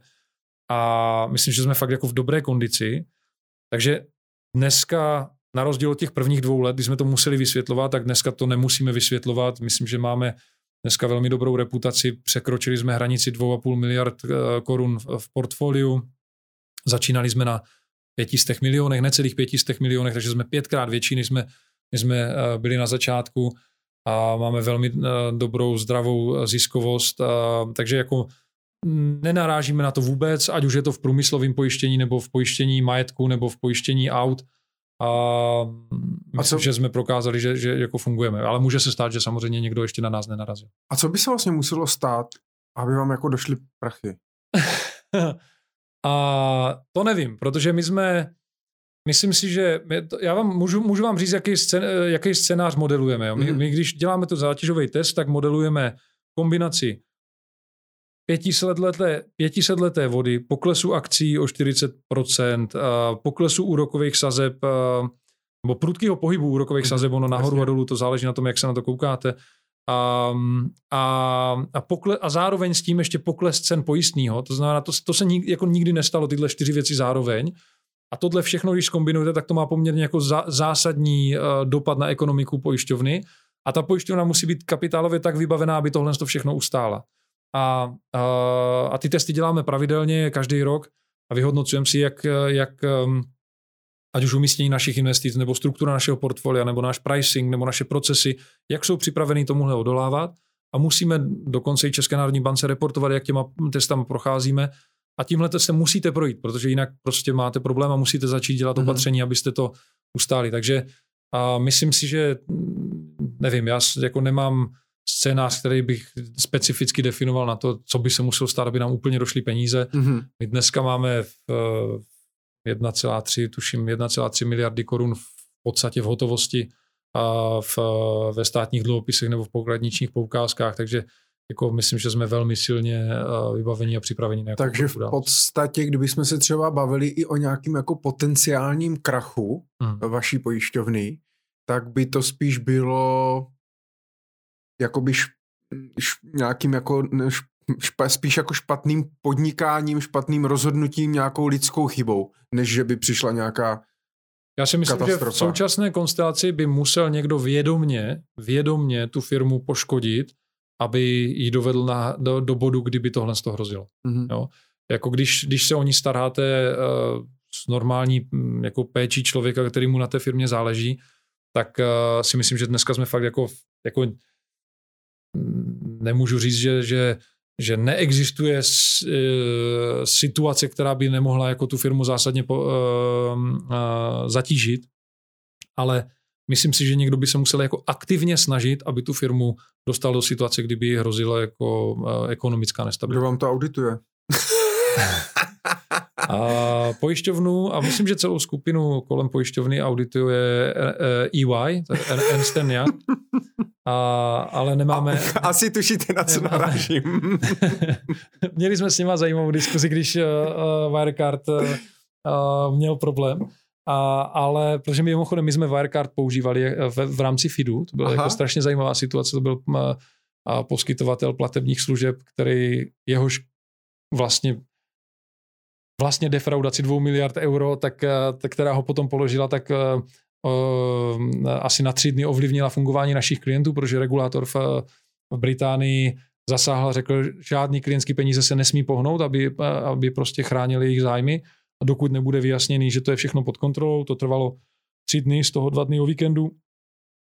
A nám se podařilo velmi jako rychle a pružně najít jinýho poskytovatele, takže to fungovalo, jako klienti vůbec neměli s tím žádný problém ale, ale byla to zajímavá situace mimochodem. To bylo, hmm. to bylo jako zajímavá zátěž pro FIDu. A, a bylo to stresující třeba pro vás? Já jsem,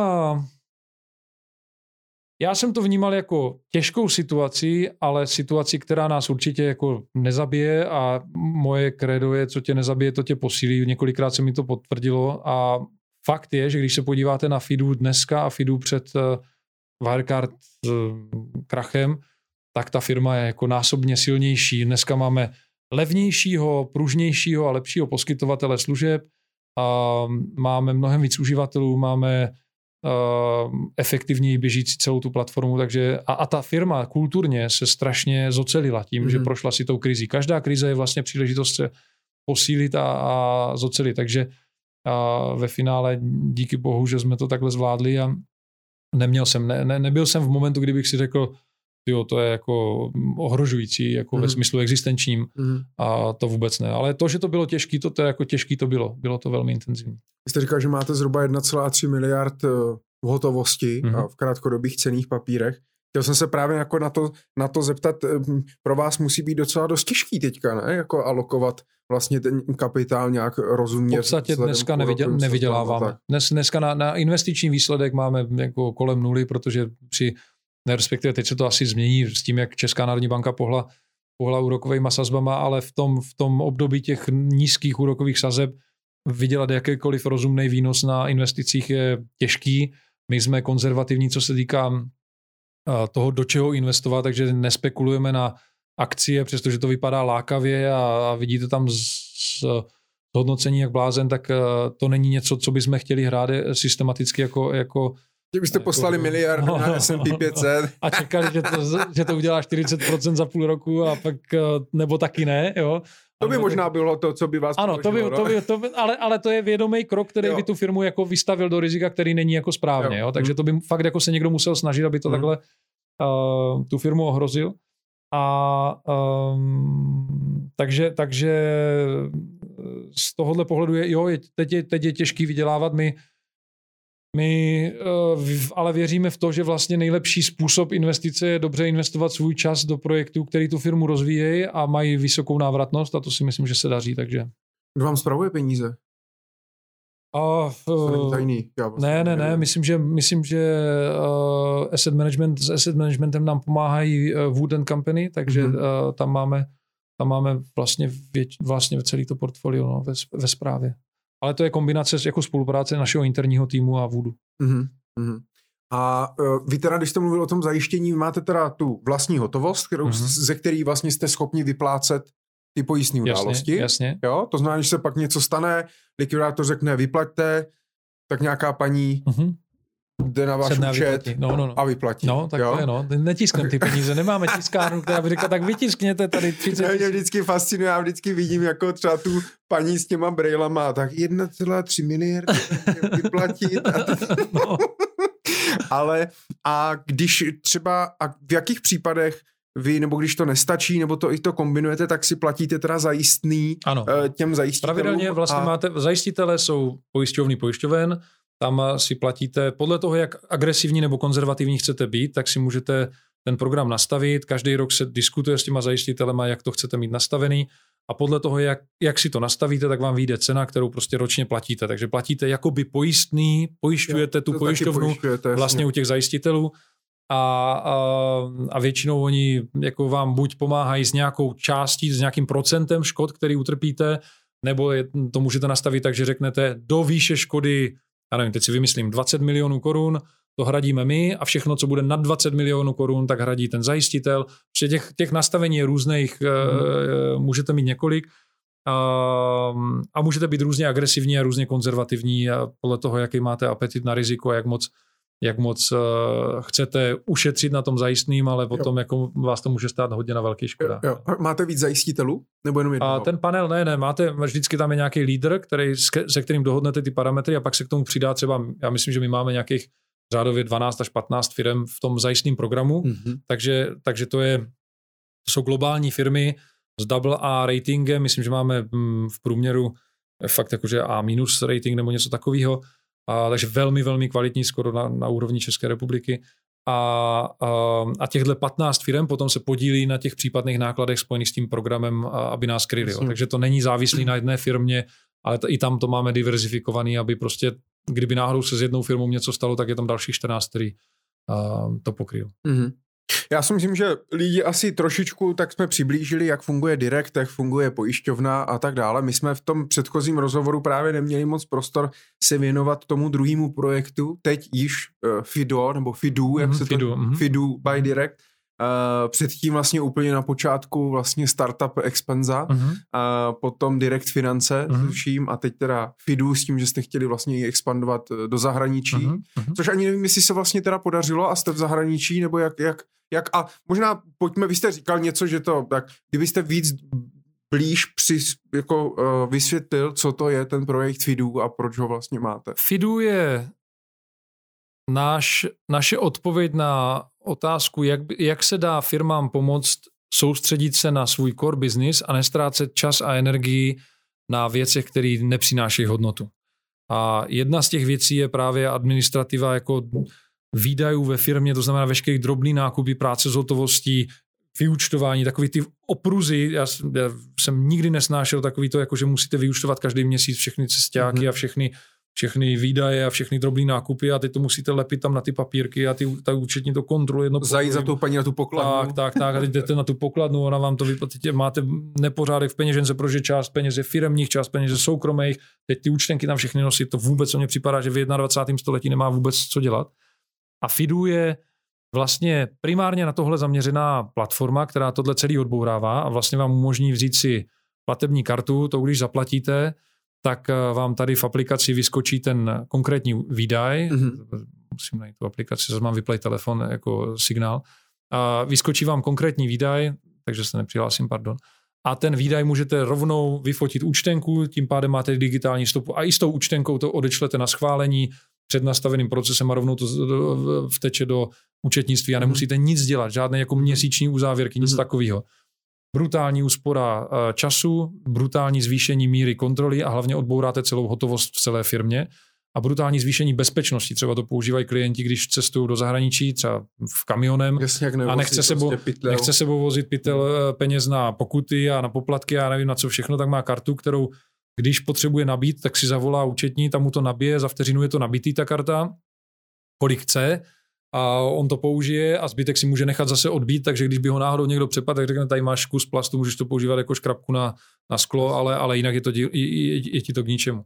Takže i z pohledu bezpečnostního to funguje velmi dobře, ale výra, vlastně to nejvýraznější je to zjednodušení toho fungování.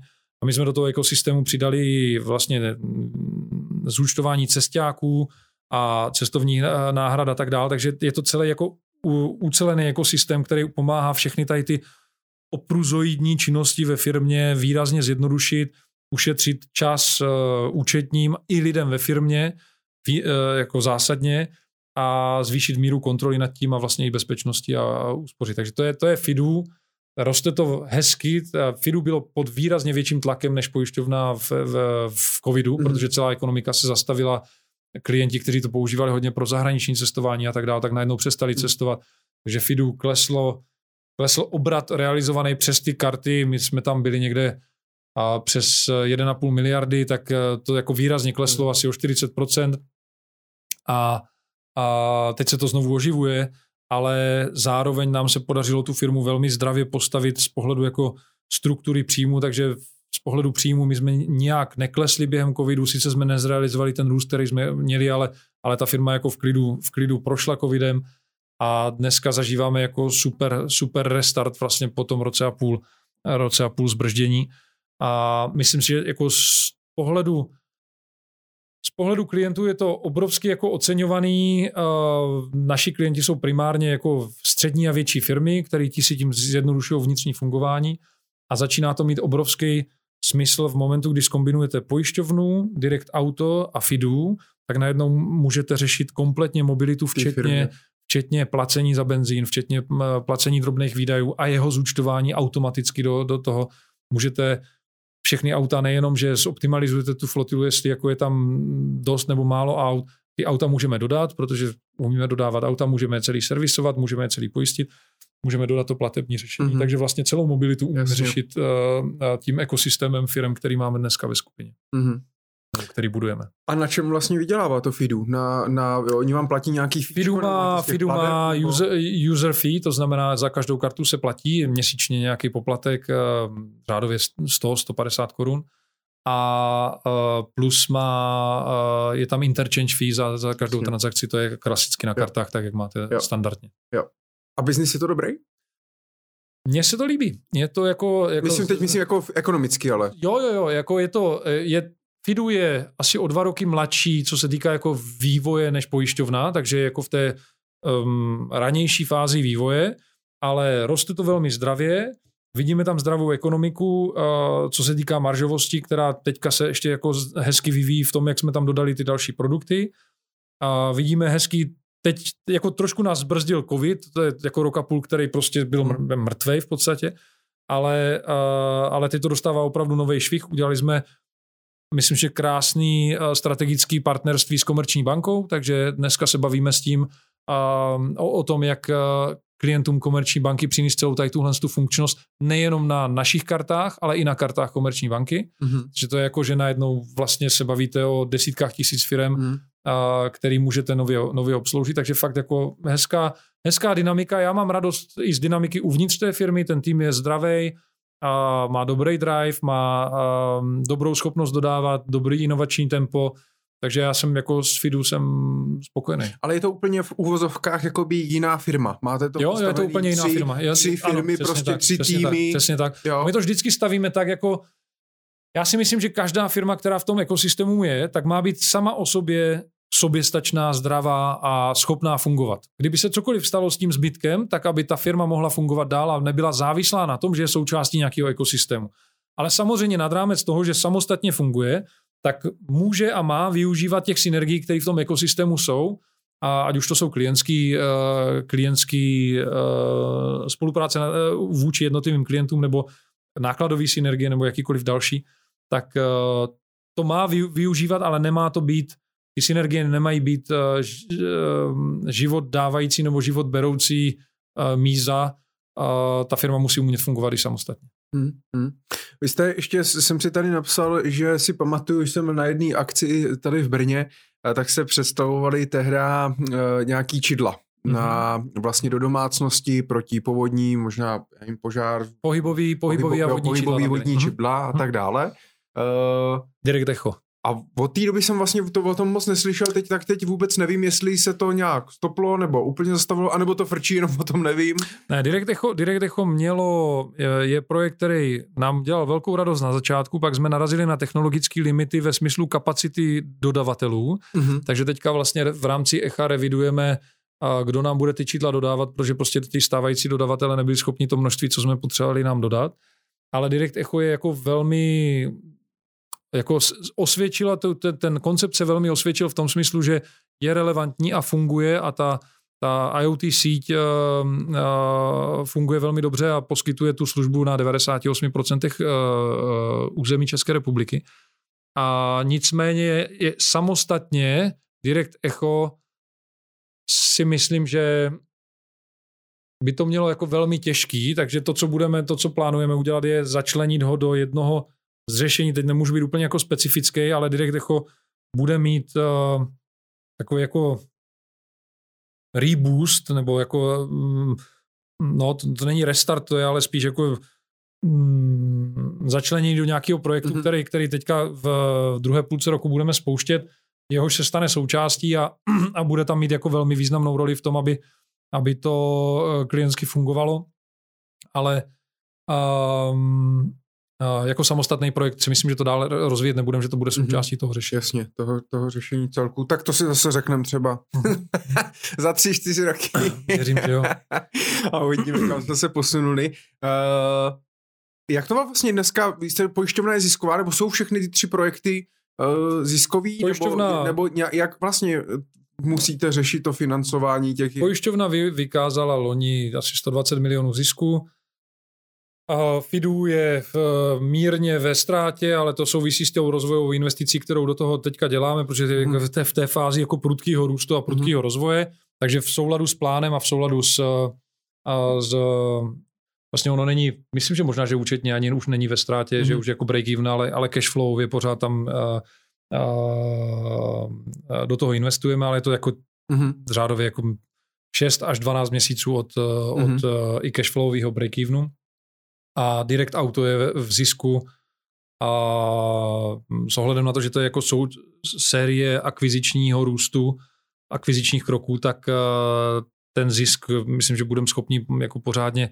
eh, odečíst na konci roku, ale tam směřujeme někde k 80 až 100 milionům zisku a na konci roku 2021. Mm-hmm. No, takže. A všechny tyhle projekty vlastní Vigo? Jo všechny tyhle projekty. A e, to znamená, že vy potom tady tyhle věci, ty akvizice, to financování, případnou ztrátu a tak dále, financujete jakoby z VIGA. My jsme se totiž minule bavili, že vy máte fond kvalifikovaných investorů, uh-huh.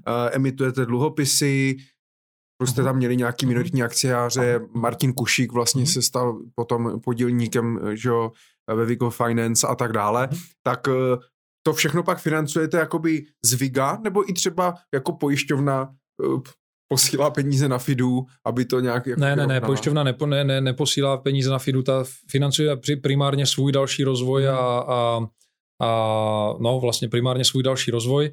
A, takže ty, ty early stage eh, projekty financujeme z, ze skupiny, a do vybraných projektů necháváme vstupovat uh, i uh, uh, buď lidi přes fond kvalifikovaných investorů nebo přes dluhopisy, ale to je minorita toho, co um, v celém tom obrázku skupiny jako mm-hmm. a toho financování hraje roli. A, a no, takže primárně jako je to, je to financované jako z Vigo skupiny. A, a Vigo skupina dneska žije pořád ještě jako spíš z cizích zdrojů, nebo má prostě už jako vlastní kapitál, vlastní cash, se kterým to dokáže a nepotřebujete vlastně cizí zdroje? A z pohledu ekonomické efektivity má cenu mít cizí zdroje a je to efektivnější než vlastní ekvita. Z pohledu nutnosti uh, je, to, je to jako spíš jo. jako optimalizace, než, jasně, než, abyste, jasně. než abyste... Vy jste na začátku, když jste vlastně kupovali tu pojišťovnu, jste, tam jste šli hodně jako vlastními zdroji, mm-hmm. se mhm. všemi těmi partnery, s myslím, že vás 12 bylo, mm-hmm. 12 magorů. Ne, ne, bylo nás 12 magorů v týmu, ale equity partneři v tom, v tom bylo 6 lidí. 6 lidí. Mm-hmm. A ty jsou tam dodnes, nebo mhm. byli někteří mm-hmm. vyplacení? A... Ne, ne, ne, všichni tam jsou. Uh, Všichni, všichni partneři tam jsou, uh, respektive takhle, na začátku jsme byli čtyři, pak se při, jako přidali dva, dva uh, partneři, kteří se stali partnerama na té cestě, asi po dvou letech, mm-hmm. dneska je nás šest a těch šest prostě držíme uh, dlouhodobě Um, minoritní akcionáře jsme, uh, ty, co byli na začátku mm-hmm. naší cesty, tak jsme vyplatili, myslím, že ke spokojenosti obou dvou stran. A, a dneska, jak říkám, do vybraných projektů pouštíme některé jako podílníky bez uh, hlasovacích práv, ale, ale to je opravdu jako na uh, v omezené míře. Myslíte si, že ve vašem životě se ještě třeba objeví, těžko říct, že, ale objeví nějaký projekt nebo nějaká myšlenka, něco, co budete chtít, na co ale budete potřebovat třeba přibrat nějakého strategického partnera, eh, bez kterého byste to prostě nezafinancovali? Myslím si, že to je možný. Určitě to je jako není věc, kterou bych vyloučil. Dokonce si myslím, že hm, možná bych řekl, že to je pravděpodobný, hmm. protože um, při té rychlosti, kterou my se hýbeme a kterou, kterou rozvíjíme ty, ty firmy, tak um, je ekonomicky chytřejší a efektivnější udělat některé kroky mnohem rychleji, než kdyby jsme čekali, uh, že si ty projekty na sebe vydělají, aby, aby, to, uh, aby ty kroky potom následovaly. Buď by ty kroky už nebyly možný, anebo nebo by to prostě dávalo mnohem menší návratnost a trvalo by to mnohem díl. A já jsem obecně jako ne, asi netrpělivý člověk, nebo jako ne, nechce se mi čekat do 80, až uh, něco postavíme. Takže bych to vůbec jako nevylučoval. A na druhé straně se snažíme být uh, do značné míry nezávislí, protože věříme to, že v to, že když to děláme primárně na svoje triko se svýma penězma, tak, tak nás to vede k tomu správnému rozhodování a k tomu k těm správným volbám na těch klíčových křižovatkách. Takže, takže asi bych neřekl, že se to nikdy nestane, je to pravděpodobný, ale, ale musel by to být jako hmm. velký projekt. Vy máte majoritu, anebo, nebo vy, vy jako většinový podíly, anebo jste to máte nasekaný? Jestli já osobně no, mám jasně, majoritu, no. já, jste ten hlavní člověk. Já, jsem, já, já mám majoritu. Hm. Jo. Máte ji vlastně někdy v plánu třeba prodat? Ne. Já to nedělám kvůli tomu, abych... Uh, um, my tu firmu nestavíme proto, aby jsme ji prodali. My třeba na začátku z té cesty, když jsme zvažovali, jestli koupíme uh, Triglav, tak jsme vedli diskuze s různýma private equity fondama a venture capital, uh, capital uh, firmama.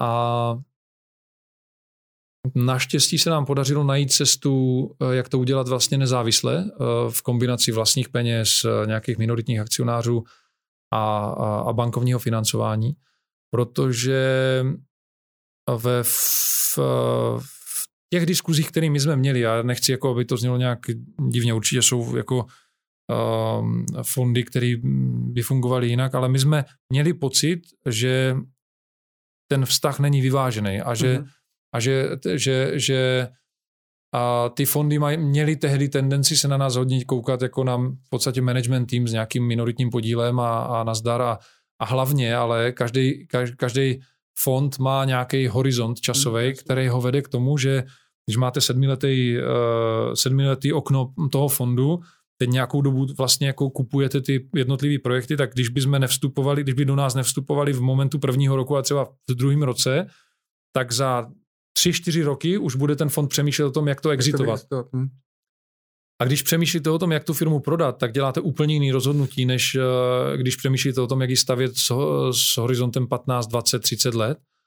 A to není jako to, to by vytvářelo obrovský třenice. Takže já si, já si, já jsem rád, že jsme nakonec šli tou cestou, jakou jsme šli, a protože nám to dalo tu nezávislost, dalo nám to právě tu možnost uvažovat o tom projektu jako o dlouhodobé věci, kterou chceme stavět ne proto, aby jsme ji prodali, ale aby jsme postavili něco hezkého, co tady jako opravdu pomůže posunout pojišťovnictví dopředu, a provokovat další inovace, dodat klientům hezký řešení a být přitom ekonomicky silný a zdravý, ale já nepotřebuji jako mít 20 rohlíků místo 10, jako stejně jich jako víc e, nepotřebuju. A, a nejsem úplně člověk, který by lpěl na tom, že musí mít 60 baráků a 40 aut a 50 motorek a tak dál. To, to si myslím, že jako mě nějak, na to nemám ani čas, takže, mm-hmm. takže, takže jako nikdy neříkej nikdy. Člověk neví, co se může v životě stát a co může výst k tomu, že ta firma třeba někdy na prodej bude nebo nebude, to nevím. ale my Netušíte, nestavíme... co, co, co ty lidi třeba vede k tomu, že to, že to pak prodají? Tak můžete mít různě. My, my se třeba bavíme s některými lidmi, kteří nám prodávají firmy Mm-hmm. a tam vidím, že těch motivuje různě, jako někdo vlastně končí svou profesionální kariéru, odchází do důchodu, nemá následníky, tak to řeší tím, že to prostě prodá, pak spravuje jenom ten finanční majetek v úzovkách. Někoho už to prostě nebaví a už chce trávit čas úplně jinak, tak to prodává. Někde můžete mít situaci, kde se pohádají akcionáři nebo společníci a řeší to tím, že prostě to chtějí prodat a někomu nezapadá ten projekt do portfolia, je to korporátní investor, nebo někde to prodává fond a tak dál. Těch motivů může být jako plno a my tu firmu stavíme s tím, že chceme postavit něco hezkého, co bude fungovat pro lidi ve firmě i pro klienty, který budeme obsluhovat. A, a uvidíme, co se stane do budoucna, ale, ale ten primární cíl není mm, postavit hezkou nevěstu a prodat ji za, za pár let a, a mít eh, článek v nějakém časopise a říkat, Mhm. mm-hmm. hele, jo, postavili jsme projekt. Pavlo, máme kolik letos? 640. 46. Tak jste ještě mladý. Tak to asi máte ještě energii, ne? Pracovat. Nebo chystáte se do důchodu? Ne, já si myslím, že už v důchodě jsem. Jsem takový jako pracující důchodce. A no mě se právě zajímá, my jsme se před, před natáčením, tak jsme se i bavili, jak máte vlastně starý, starý děti, že to hrozně uteklo. Říkal jste, že dceři je 17 Mhm. a synovi 13. No, teď mu bude mu 13. mu bude tak to si 13. 18, no. Uh, jak vy vlastně, protože dneska je to velký téma, co se týče, eh, hodně se řeší mezigenerační vlastně transfer majetku, hodně se řeší vlastně z těch firm, co byly založeny v devadesátkách, tak teď se řeší přesně Mhm, jako mhm. dát to dětem, chcou to, nechcou to, jak to připravit, rodinný majetek prodat, neprodat, zůstat tam do 90 a umřít tam v té kanceláři a tak dále. Uh, jak vy se třeba o tom bavíte s dětma, jak vy vidíte uh, roli vlastně dětí a vaší rodiny tom, co budujete? My se snažíme, aby, aby ta firma nějak nebo minimálně zasahovala do jejich života, protože já věřím tomu, že ta cesta, kterou půjdou oni, nemusí vůbec mít nic společného s mou nebo s cestou mé ženy. To jako jediné, co se snažíme jim dát, je uh, péči, lásku, nějaký hodnoty a vzdělání. To je všechno, co jim můžete dát. Všechno ostatní má být na nich a my nejsme od toho, aby jsme jim definovali, jestli to má být tadle nebo tak, ta, taková nebo maková cesta. Ta firma tady není od toho, aby je spoutávala.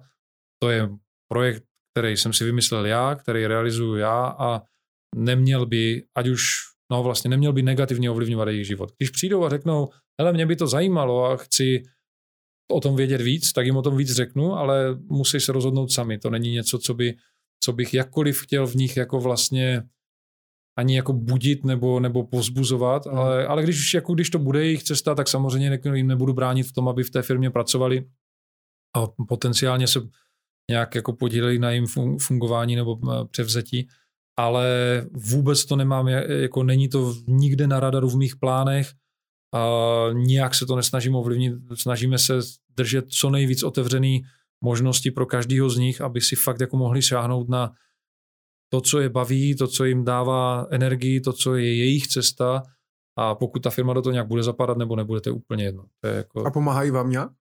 Třeba? Nebo chodí za vámi do práce, nebo A- nějakou brigádu, nebo něco? Jo, to je, eh, pomáhají takovýma jako v, třeba teďka stavíme tréninkový centrum kousek od mé chalupy a tam to znamená vlastně všechno tam vybourat, postavit to znovu, což taky znamená vy, vy, vykácet stromy, postarat se o celý ten terén kolem toho, to, tak tam je třeba hezká brigáda, tam, se, tam si jako fyzicky mákli, když třeba děláme reklamu, tak uh, třeba s uh, Viktorkou jako se bavíme o tom, jak, jaký směr dává smysl. Jo? Mhm. Jestli, jaký na to má názor, ona má jako celkem dobrý smysl pro uh, estetično i pro, a vlastně má nezávislý pohled, tak se Mhm. spolu o tom bavíme, jí to zajímá, tak, uh, tak jako uh, posloucháme její názor a, a, a zajímá mě, co si o tom myslí. A, ale že bych je do toho nějak jako aktivně tlačil, tak to, to, to bych neřekl. A co senátor? Tomu je 12, ten má jiný starosti. Jo, prostě, ne- no, ne- no, ne- já myslím, že Já jako Já sám jsem zvědavý, až pro malýmu, malýmu je tři a půl teďka, takže sám jsem zvědavý, jako kdy přijde nějaký ten věk, kdy třeba se s ním budu moc bavit i o biznisu a tak dál. Ne, jako bavíme se o tom, občas se ptá, jako jak, jak to funguje ve firmě, co děláme, co, co neděláme, jak to vlastně mechanicky mhm. funguje. Mm ale um, já myslím, že on je víc jako showman, než, než mm-hmm. uh, tak uvidíme, uvidíme, co ta cesta. Já to nechci ani, ani kotvit tím, že bych to komentoval, takže, takže uh, to je fakt jako jeho, když ho něco zajímá, tak mu to řeknu a pobavíme se o tom, ale ale nechci ho, nechci, nechci ho nějak... A co ti ostatní partneři a, a, a jejich děti? Tam třeba má někdo už jako třeba ještě starší děti, který... Já jako... si myslím, že jsem uh, ještě možná s Liborem Maturou máme nejstarší děti, takže myslím, že jsme jako v, že jsme v té, z tohohle pohledu, že, že, že jsme v té první linii a prorážíme let ostatním. A, a bavili jsme se o tom a máme v podstatě to nastavené úplně stejně všichni, že když kdokoliv z těch dětí v té firmě bude chtít pracovat, fajn, OK, úplně v pohodě, a, ale není to, myslím, že nikdo z nás to nemá postavený, takže bych chtěl aby to bylo jako břímě. Pro... Ale v podstatě, co, co vás vlastně potom čeká, protože pokud teda děti půjdou úplně jiným směrem, mm-hmm. vy dobře, tak kolik, tak třeba 20 let jste možná asi ještě jako fakt aktivně schopen, schopný jako mm-hmm. pracovat a, a, a, a to. A, a pak vlastně jako, pak vlastně co? Pak jako klidně vlastně může přijít na řadu to, že by se to někomu prodalo ale zase bude hrozně těžký najít nějakou firmu, eh, která se o to bude starat s takovým srdíčkem jako vy. No já myslím, že eh, za prvé 20 let je strašně daleko. A Řeknem si. Před dvěma, let, před dvěma lety bych, nevě, bych vám nebyl schopen říct, co prožiju ty, ty příští dva roky a, a byl to fičák, takže jako já vlastně jako v 20 letým horizontu takhle nepřemýšlím, snažím se přemýšlet o tom budování a o rozhodování o investicích v té firmě s 20-30 letým horizontem ale ne, že bych jako já na nich musel jako dojíždět a že bych je musel nějak jako sklízet ovoce, ale chci, aby prostě ta firma se rozhodovala jako firma a ne jako e, životní hračka Pavla Řeháka nebo kohokoliv jiného z partnerů. Jo. A, a jestli to potom budeme nějak institucionalizovat, nebo jestli se to uh, stane um, obsahem nějakého svěřenského fondu, který bude mít nějakou správní radu, která se o to bude starat, to je fakt jako, že to jsou témata, které dneska vůbec neřeším. A, mm-hmm, takže dneska a, to nemáte ještě nějak, jako není, není to na... Že, jako, jasně může se stát plno věcí, člověk tady může příští týden nebejt, ale ale uh, jako když si budu moct já vybrat, tak, tak uh, tam je tolik práce, tolik zábavy, kterou ještě si můžeme užít, že, že tohle vůbec ještě neřeším. Já jsem se chtěl právě na to zeptat, pořád přemýšlím, jestli se mám na to ptát, aby to nebylo negativní, radši bych řešil nějaký jako veselější témata, ale přece jenom protože eh, s Petrem Kellnerem jste měli nějakou historii a, a, a pracoval jste pro něho, povídali jste si spolu a, eh, a tak dále. A, co to vlastně pro vás, jako, co pro vás znamenala ta zpráva, když jste zjistil, že, že se stala ta nehoda?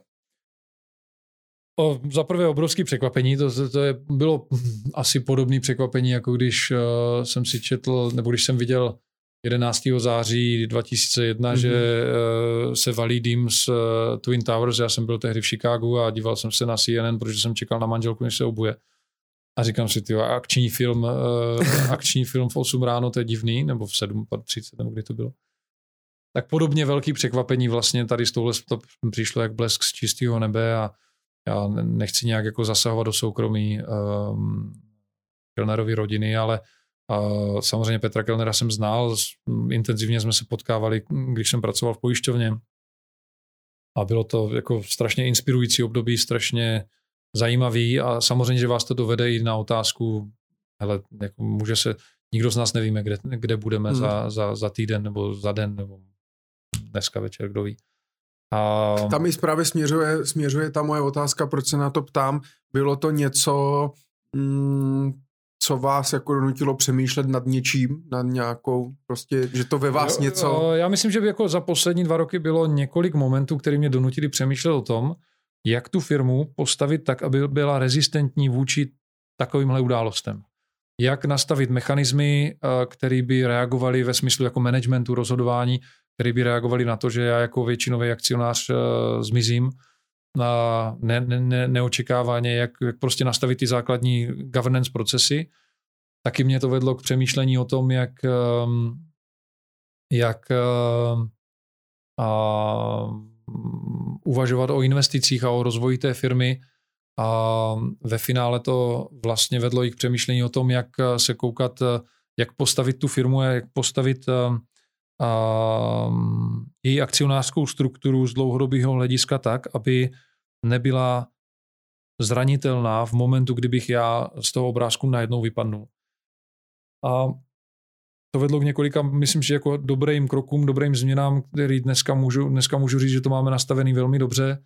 A máme, mm, mám jako nastavený věci tak, aby když by se se mnou cokoliv stalo, tak aby ta firma jela normálně dál, aby fungovala, a aby se normálně uměla rozhodovat, normálně rozvíjet a, a, a tak dál, takže jako myslím, že, že to... jsou přesně nastavený jakoby procesy, jo, jo, jo, jo. lidi ví, co mají co dělat, když se něco takového stane, tak se spustí nějaká no, no, no. Přesně tak.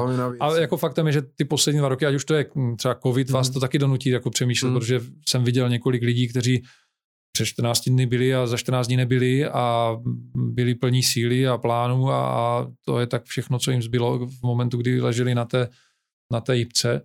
A nebo ať už to byl právě událostí kolem Petra Kellnera, nebo, tak to vás jako donutí samozřejmě přemýšlet, co kdyby se to stalo mně, jak jsem na to nachystaný, jak to mám nastavený. A um, myslím, že to vedlo k tomu, že jsme udělali několik kroků, které byly jako hezky zásadní, pozitivní a ta firma je dneska mnohem líp připravená, kdyby se to stalo. Takže nebyli jste tak dobře připraveni, třeba ještě dva, tři, čtyři roky zpátky. Ne, ne, ne, nebyli, nebyli, ne. Uh, já mám pocit, že se tak bavím právě v těch poradenských kruzích, že uh, většina podnikatelů a majitelů firm tak nejsou tady na hmm. tohle připravení. Hmm. Moc to vlastně neřeší, nějaký krizový plán a tak dále. Ono je i spoustu živnostníků, který mají biznis jak prase a, ale vlastně nejsou vůbec, nepočítají tady s touhle variantou. To. Jo, taky spoustu z nás se cítíme nesmrtelní, že jo, a podobně, chlapi. A čím myslíte, že to je, že ti, že ti majitelé těch firm vlastně nad tím jakoby nepřemýšlí, nemají nějaký krizový plán, nějaký zadní vrátka? Nevím, nastavený. já jako asi neumím, ne, nevím přesně ten kontext každého z těch lidí. Já, já ze sebe můžu říct, když jsme začínali, tak nebylo co ošetřovat, protože jsme začínali stavět ten projekt a vlastně a jako, tak si řeknete, OK, no tak při nejhorším jako mm, to bude nějaká ztráta, ale nemáte, nemáte, když nemáte tu firmu, nemáte zodpovědnost za stovky lidí, nemáte zodpovědnost za její osud a za její dlouhodobý rozvoj, pak vás to pohltí, nebo aspoň mně se stalo to, že mě to pohltilo, takže jsme intenzivně pracovali 3-4 roky a ano, měli jsme zá, základní mechanizmy, jsme měli, jo, my máme v rámci partnerství nastavený, co se stane, když někdo z partnerů umře, včetně mě, Měli jsme nastavený jako mechanismy, jak, jak zajistit takovou tu úplně základní funkčnost, to jsme měli. To nebylo jako, že by to Jasně. vůbec nebylo ošetřený. Ale faktem je, že potom, potom se dostanete do stádia a, a i ten covid to takhle jako hodně exponoval, si najednou uvědomíte, ono to fakt jako může být každou chvilku a nemá cenu to odkládat, to, na, to doladění toho systému na, na, na potom, protože žádný potom nemusí být. Takže, um, takže to nás jako donutilo, ale já bych to nazval, jako my jsme to ze 70-80% měli nastavený ty hlavní kroky, ale pak to byla jako taková dolaďovačka do vyjasňování a, a dotahování nějakých právních kroků, které vám to pomůžou jako vlastně dotáhnout do, do nějakého stavu, když si řeknete OK, tak když by se to stalo, tak, tak jako svět se nezhroutí, lidi můžou jet dál, firma jede dál a, a bude mít dost času na to, aby se to hezky vyvinulo. Jak, jak moc je to těžký? To takhle vlastně nastavit, udělat všechny ty scénáře, vymyslet. Mně to přijde jako, že je jenom jeden z mnoha dalších problémů, který řešíte. No. To, že to souvisí se smrtí, tak každý jednou umřem, to zatím ještě nikdo neukecal, jestli se nepletu. A, a, a nemyslím si, že to hned tak někdo ukecá. A, takže e, jako stane se to mně, upřímně já si myslím, že vlastně smrt je jako dobrý motivátor a dobrý čistič myšlenek, jo? že vlastně je dobrý si uvědomovat, že člověk je tady dočasně, je dobrý si uvědomovat, že lpět na věcech, ať už hmotných nebo statusových, nebo jako ve smyslu takových těch společenských, ve finále jako nic z toho si sebou nevezmete a všechno to je přechodný a já myslím, že to je strašně zdravý si to uvědomovat, protože pak člověk je svobodnější, když není svázaný tím, že lpí a brání to, co už nás hromáždil, nebo to, co ještě nás hromáždí a a dělá věci pro to, aby toho měl ještě víc a těch starostí ještě víc. To není něco, co by mě motivovalo a díky tomu to není, není něco, co by mě svazovalo. Takže pro mě, já se třeba, jako, když se lidi hlásí do direktu, tak se, tak se bavíme o smrti. A protože ta vám pomůže si uvědomit, jak chcete trávit reálně svůj čas, když si fakt jako připustíte, že to může přijít za týden, za měsíc, za, za hmm. rok eh, a ne za 40 let. A takže myslím, že to je vlastně strašně zdravý. Vlastně strašně zdravý a ne, nepřijde mi to nějak nepříjemný nebo, nebo a těžký. Pamatujete si třeba nějakou chvíli, kdy vy jste nad tím takhle přemýšlel a znamenalo to, že jste třeba přehodnotil ten váš život a to, čemu se věnujete? Kolik tomu věnujete energie, času a tak? No já myslím, že to jako hrálo významnou roli v roce 2013, když jsem se rozhodl vlastně vydat tady na tuhle cestu, protože já jsem jedna z těch cest vedoucích z té křižovatky mohla taky být, budu dělat do další korporace, vezmu si nějaký jako zajímavý v úvozovkách job, který bude mít všechny statusové frčky a já nevím co všechno a, a finanční stabilitu a jistotu a pohodu a, a já nevím, co všechno s tím může to mít spojený a zjistil jsem, že to nemá cenu, že to je prostě úplně jako zbytečný čas. A, a nebo jsem v tom neviděl ten smysl, který, mm-hmm. který v tom možná jiní vidí. A nechci to nějak jako odsuzovat nebo, nebo posuzovat, ale já jsem prostě došel k závěru, že je lepší tou cestou s plným rizikem, a, a, ale sám za sebe s čistým, s čistým ne že ští, s čistým štítem, ale, ale jako s čistým papírem a, a tu cestu si nakreslit sám za sebe a nemít se moc na cokoliv vymlouvat, včetně akcionáře, včetně zaměstnavatele, čehokoliv kontextu, centrály někde v zahraničí a takovýchhle věcí. A to je něco, co jsem, já jsem tam chtěl být sám za sebe, vlastně obrazně řečeno úplně nahatej a mm, nemohoucí cokoliv skrývat, ale zároveň ani nemusící cokoliv skrývat. To je, mm-hmm. myslím, že jako vlastně strašně svobodná. To je ten, zdroj, ten zdroj svobody a klidu, který já tam hrozně cítím a který vlastně je zdrojem toho mýho překvapení, jak moc jiný to je, mm-hmm. než co jsem čekal. Já jsem tohle, tohle jsem, tak velkou míru různosti a odlišnosti jsem tam nečekal. Takže Míša, jak jsme se bavili ještě o těch dětech a o tom předání té firmy, uh, nemrzelo vlastně tátu někdy, že jste, že jste vlastně do té rodinné firmy pak už nikdy nenastoupil, nebo že jste to nepřevzal Um, nevím, asi se ho, to se musíte zeptat vy, ale uh, já si myslím, já jsem měl obrovský, já jsem to nikdy necítil, mm-hmm. že, mhm. by ho to, že by ho to... Minimálně to nedal najevo. No, minimálně to nedal najevo a myslím, jsem mu za to hrozně vděčný, protože jako bylo to velký dilema, jestli, mm. jestli ta rodinná firma není něco, co prostě kam se vrátit, um, ať už po McKinsey nebo po České pojišťovně. Um, ale nikdy jsem neměl pocit, že by jako mi chtěl dát najevo, že hm, to očekává nebo že ho to mrzí.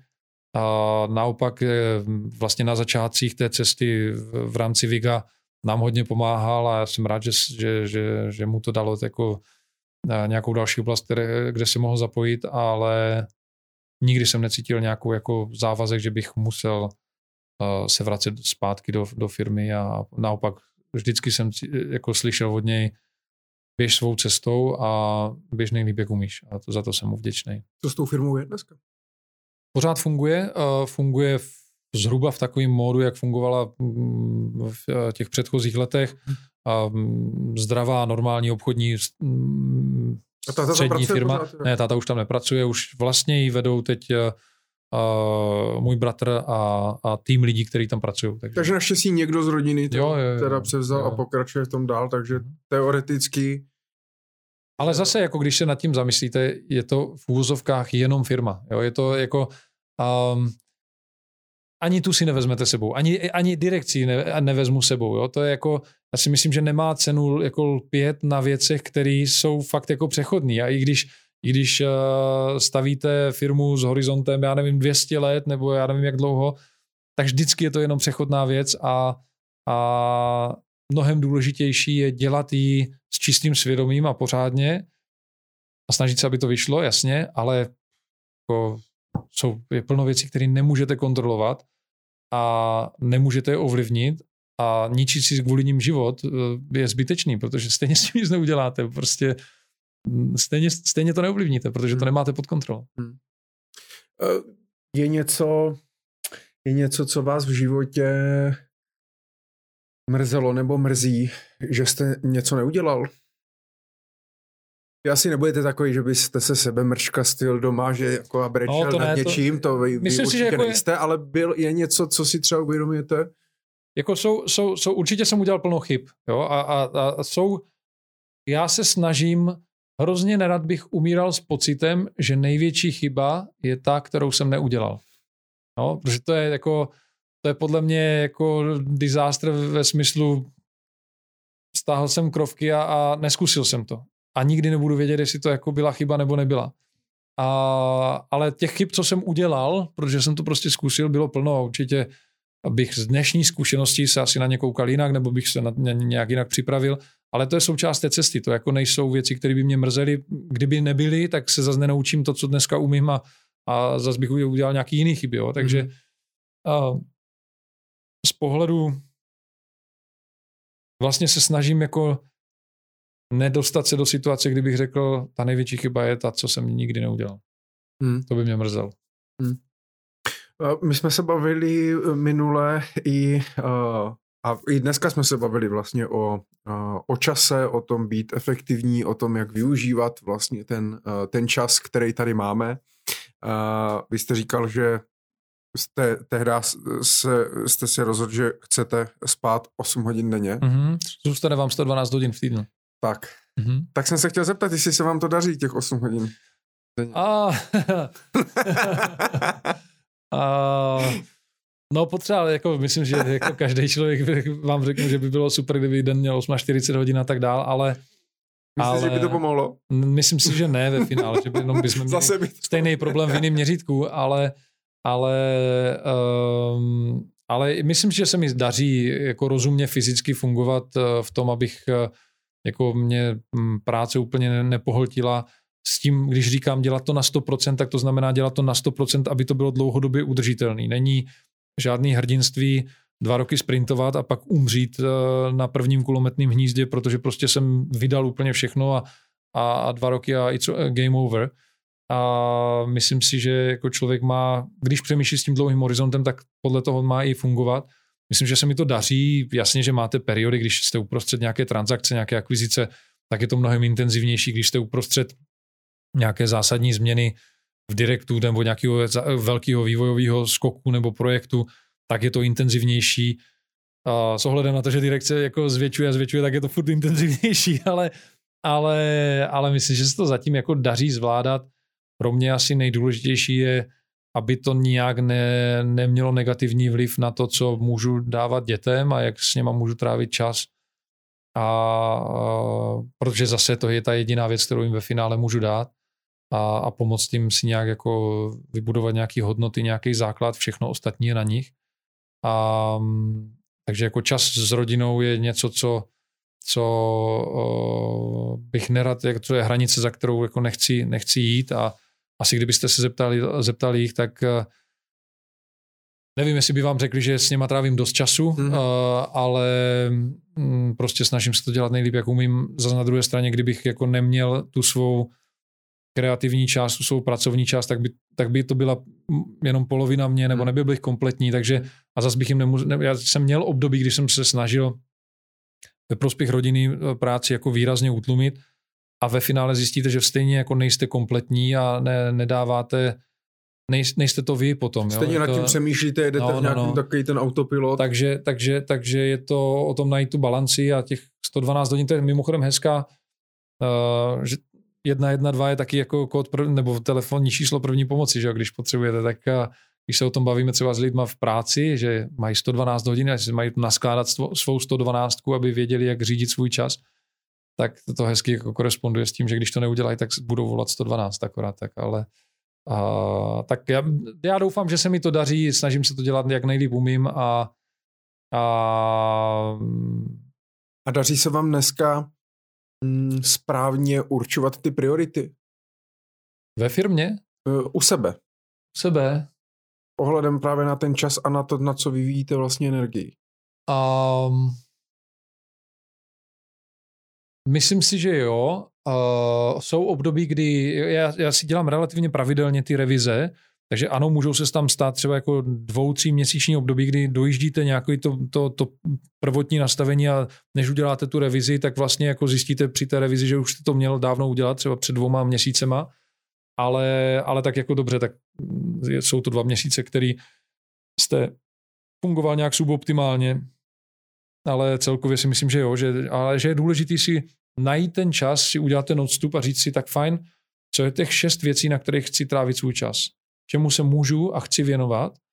A znamená to, že jako fakt dělám, dneska musím dělat rozhodnutí, které jsou jako nepopulární. Jo? Plno krásných projektů, který bych, pro mě nepopulární, a nebo i pro ty projekty. Mm-hmm. Je plno krásných projektů, kde, kde bych chtěl trávit čas, který vypadají mm. úplně super, ať mm. už to mhm. jsou projekty v nadaci nebo, nebo projekty v biznisu, ale prostě nemůžu, protože prostě bych, eh, by to bylo na úkor těch dalších priorit a nemohl bych to dělat pořádně. Takže Jak to musím, zvládnete? Musím říct ne, ne, jako, že to nebudu prostě dělat. Takže je plno, jako, plno biznisových projektů, kdy říkáme nemůžeme, protože pro nás není až tak limit uh, jako finance a schopnost od, od, odfinancovat ať už akvizice nebo rozvoj nebo cokoliv. Pro nás je primární limit mít možnost se tomu pořádně věnovat. My nejsme finanční investor, my jsme my si to chceme odpracovat. My, jsme, my vlastně ty firmy vnímáme jako nástroj pro seberealizaci a tím pádem to znamená, že musíme mít čas se o ně starat. A když nemáme čas se o ně starat, tak to může vypadat finančně sebe líp, ale my do toho nemůžeme investovat, protože nejsme finanční investor. My jsme tým lidí, který kupováním a rozvojováním a budování firem vytváří prostor pro vlastní seberealizaci, pro, pro snahu pomoct udělat ten biznis, svět kolem něj, prostředí pro lidi lepším, než to bylo, než jsme se do toho zapojili. Máte to někde napsané, ty priority vaše, životní? Jako, jako pro tohle období třeba? No. Tak existuje takový Excel, eh, který Excel eh, se začíná být pověstný, ale tohle je Excelová, tohle je fakt jako Excelová tabulka, kde mám modelový týden a jednou za půl roku si k tomu sednu a řeknu si tak fajn, to, co je těch šest priorit, které teďka platí na dalšího půl roku a, a oni mají jako ještě nějaké oblasti, jo, protože určitě jsou tam, určitě vím, že tam jsou biznisové věci, že tam jsou soukromé věci ve smyslu rodina a já osobně mm-hmm. a mhm. že tam jsou věci spojené s sociálníma projektama, s nadací. Jo? Mm-hmm. A to jsou tři oblasti, které tam jsou stabilně. A, a, a mezi něm, v rámci nich jsou růz, se ty priority různě vyvíjejí a, a ta váha mezi něma se přelívá podle toho, jak, jak ty priority vypadají. Takže to reviduju, ale ty tři oblasti tam jsou pořád stejně. Posledních šest let.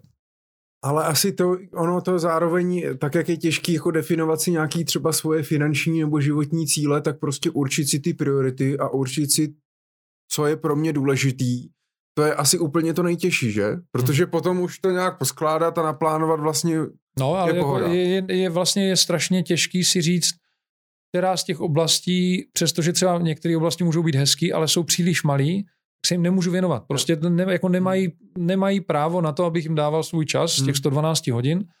A, a někteří samozřejmě nemají business case, rodina soukromí nemá business case, to má jiný case, to jako zvažujete jiným, na jiné místcevách než, než ty biznisové nebo ty sociální projekty, ale ve finále jako je to vždycky ta hodina, kterou do toho dáváte, nebo ty hodiny a dny, které do toho dáváte, jsou mm, ty jediný hodiny a dny, který máte. Jo. Takže v finále to musíte ten, takhle dávat jako na, na, na roveň. Ale, ale je to těžký, no. Třeba teď jako s rozvojem direct auta, to znamená, že musím přeprioritizovat, kde trávím čas, musím mm-hmm. trávit mnohem víc času na tom vytvořit tu kostru té skupiny a pak ji dál rozvíjet a pomoct jí rozvíjet. Nemusím být u všeho součástí toho, co jsem zmiňoval, mm s tím eh, vytvářením a uvolňováním prostoru je moje učení se pomáhat víc jako na dálku a jiným způsobem, než jsem to dělal třeba před deseti lety, kdy jsem byl mnohem víc hands-on. hands-on. Takže jako i v tom je nějaký učení a nějaký posun.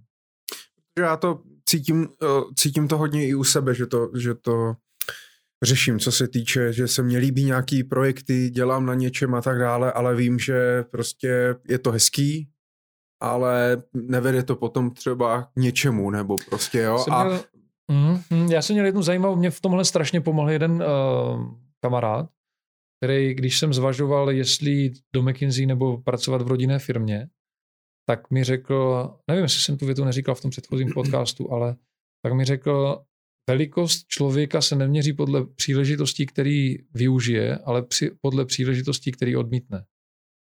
A teď je otázka, jestli velikost člověka je ta správná věc, ale jakože, jako, nebo úspěšnost mm. člověka, nebo cokoliv. Takže, takže ve finále myslím si, že je zdravý odmítat i hezké věci, protože to znamená, že máte plno dalších věcí, na kterých ten čas stejně trávíte a jsou ještě hezčí. Jo?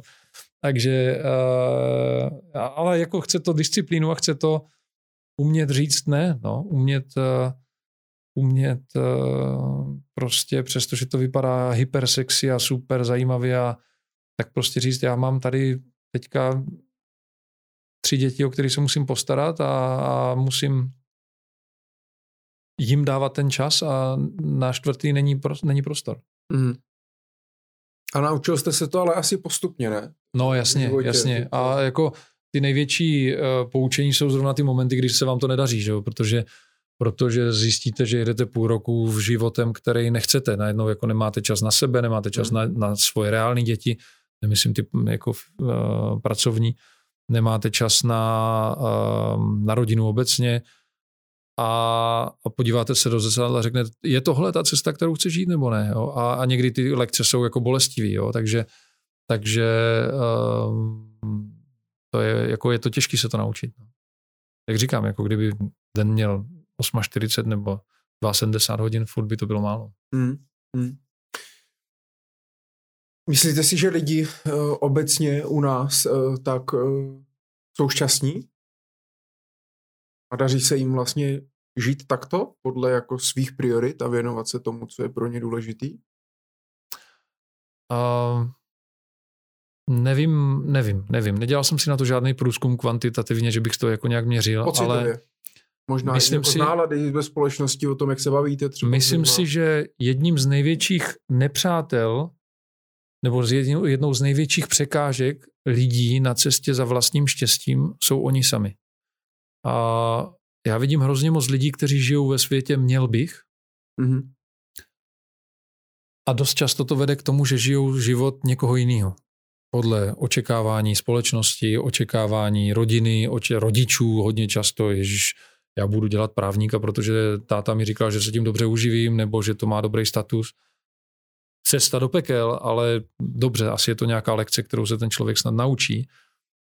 A ale i takové jako jemnější formy žití života někoho jiného, kdy vám buď společnost nebo okolí prostě diktuje, nebo si myslíte, že vám vlastně diktuje, co byste měl nebo neměl dělat a co se sluší a co se patří a, a myslím si, že je strašně důležitý najít, uh, dovolit si se tím nenechat svazovat a podívat se na ten svět úplně jako čistýma očima a dovolit si žít ve světě chci, nebo ne dokonce chci, dovolit si žít ve světě jsem, to je ještě jako rozdíl mezi hmm. světem chci a, a, a jsem. A chce to trošku jako odvahu, ale, ale to je asi ten zdroj ve finále toho, jako toho, to, té svobody a toho, toho uvolnění. Je to uvědomit si, že nikdo ve společnosti, nikdo ani v rodině ve finále, když bude jako brutální, nemá právo vás vlastně soudit. Ani ten soudce v té hlavě vás nemá právo soudit.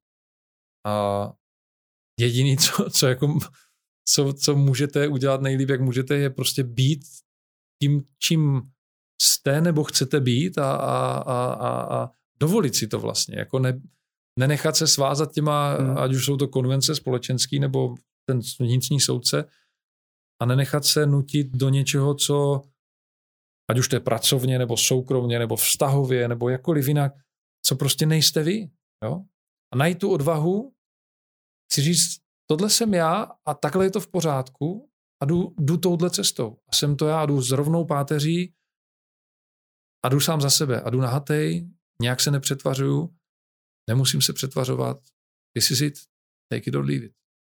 Pavla, teď mi řekněte ale do jaké míry tom třeba hrají peníze roli u těch lidí, protože vy to třeba říkáte z pohledu člověka, který už nemusí pracovat pro peníze, kterého nemotivují peníze.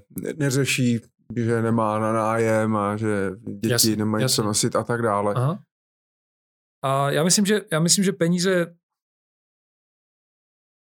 i, i jako svoboda od peněz je do značné míry mentální. Jasně, že člověk musí mít nějaký jako základní hygienický minimum, který mu pomůže přežít uh, v čistotě a nějak prostě rozumět. Ten celý náš systém je tady postavený na, na fungování s penězma a myslím, že na tom, jako, že, že když už to je takhle postavený, tak na penězích není nic špatného.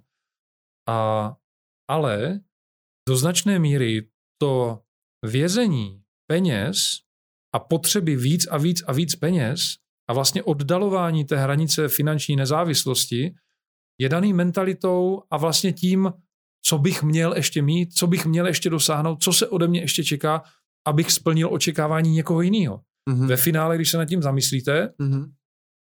tak jako člověk dokáže přežít velmi jednoduše a velmi z, z, se základním fungováním. Jasně je to mnohem složitější, když máte děti a máte zodpovědnost za to, že chodí na nějakou školu a mají nějaký jako základní uh, uh, předpoklady uh, zázemí a tak dál, ale, ale, ale v úplné té, jako v té základní nahotě člověk sám o sobě nepotřebuje moc k tomu, aby přežil. A dá se to jako, dá se, myslím si, že se dá uživit jako různýma způsobama, který vás nebudou svazovat a přitom se jako uživíte. A dokonce, dokonce když jsme se bavili o té motivaci těma penězma, já si myslím, že ono se to jako snadno říká, když, když to nemusíte řešit, ale, ale myslím si, že to je pravda a je to jenom o mentální odvaze to překonat.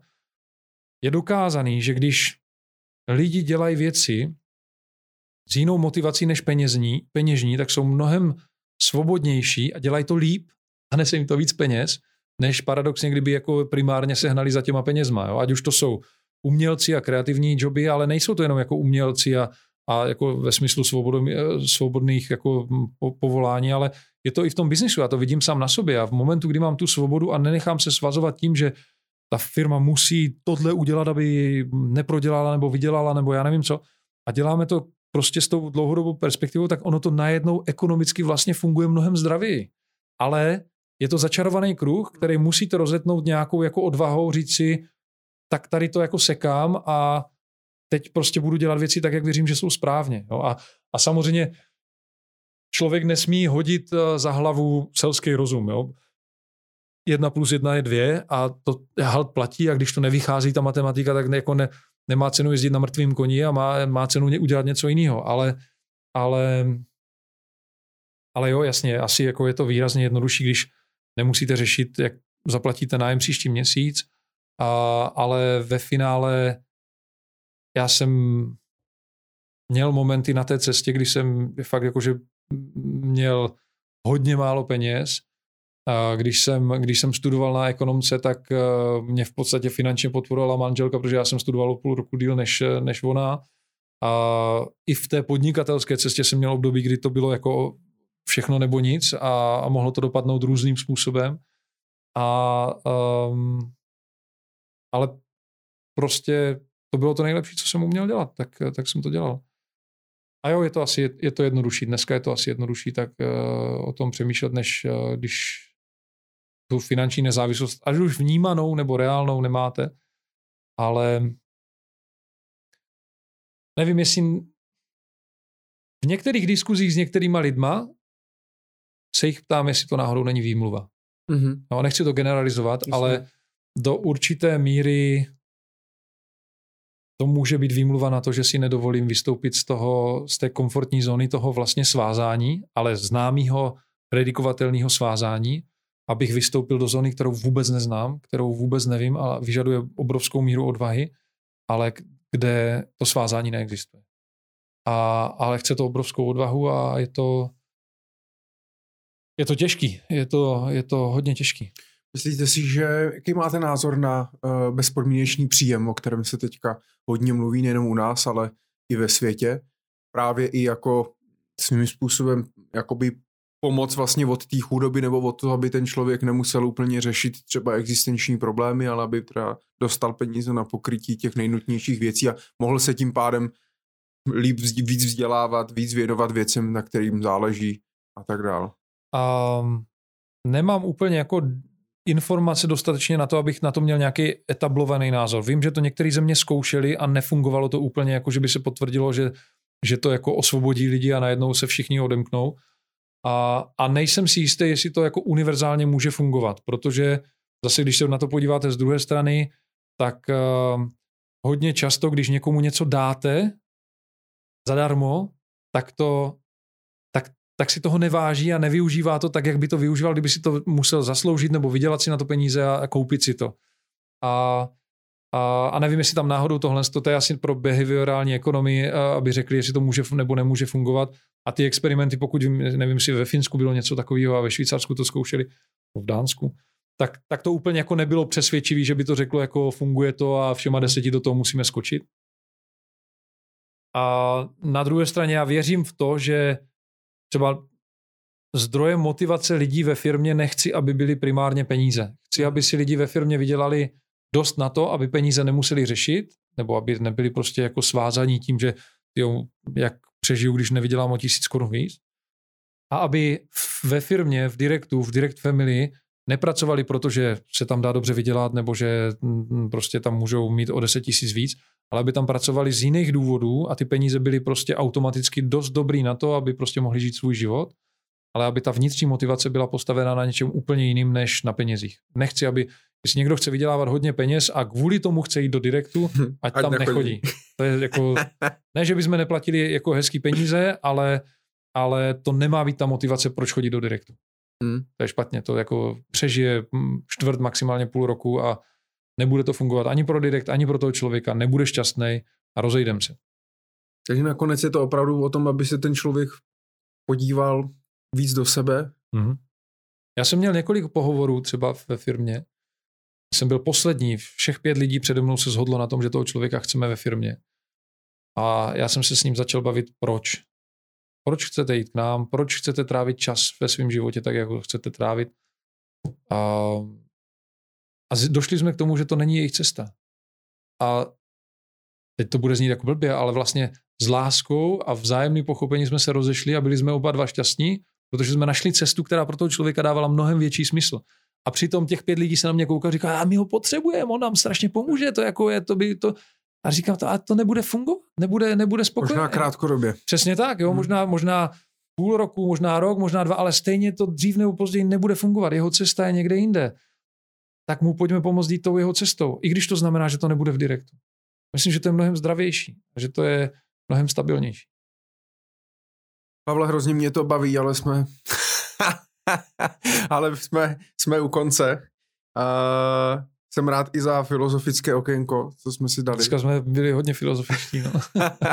Takže se omlouváme všem, kdo čekali uh, nějakou jako business hlubokou uh, strategii. Ale myslím ale... si, že i biznisově jsme to, že jsme to, že jsme to pro, probrali, na, da, dal jste nám nahlédnout pod pokličku, bylo to inspirující.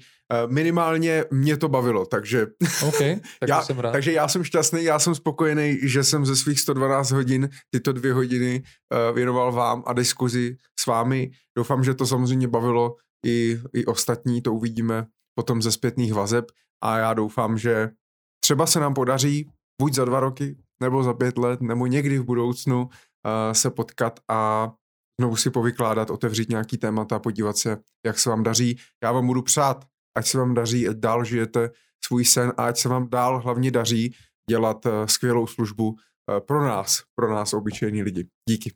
Já děkuji moc krát za pozvání, moc rád jsem tady byl. Díky za hezky dvě hodiny.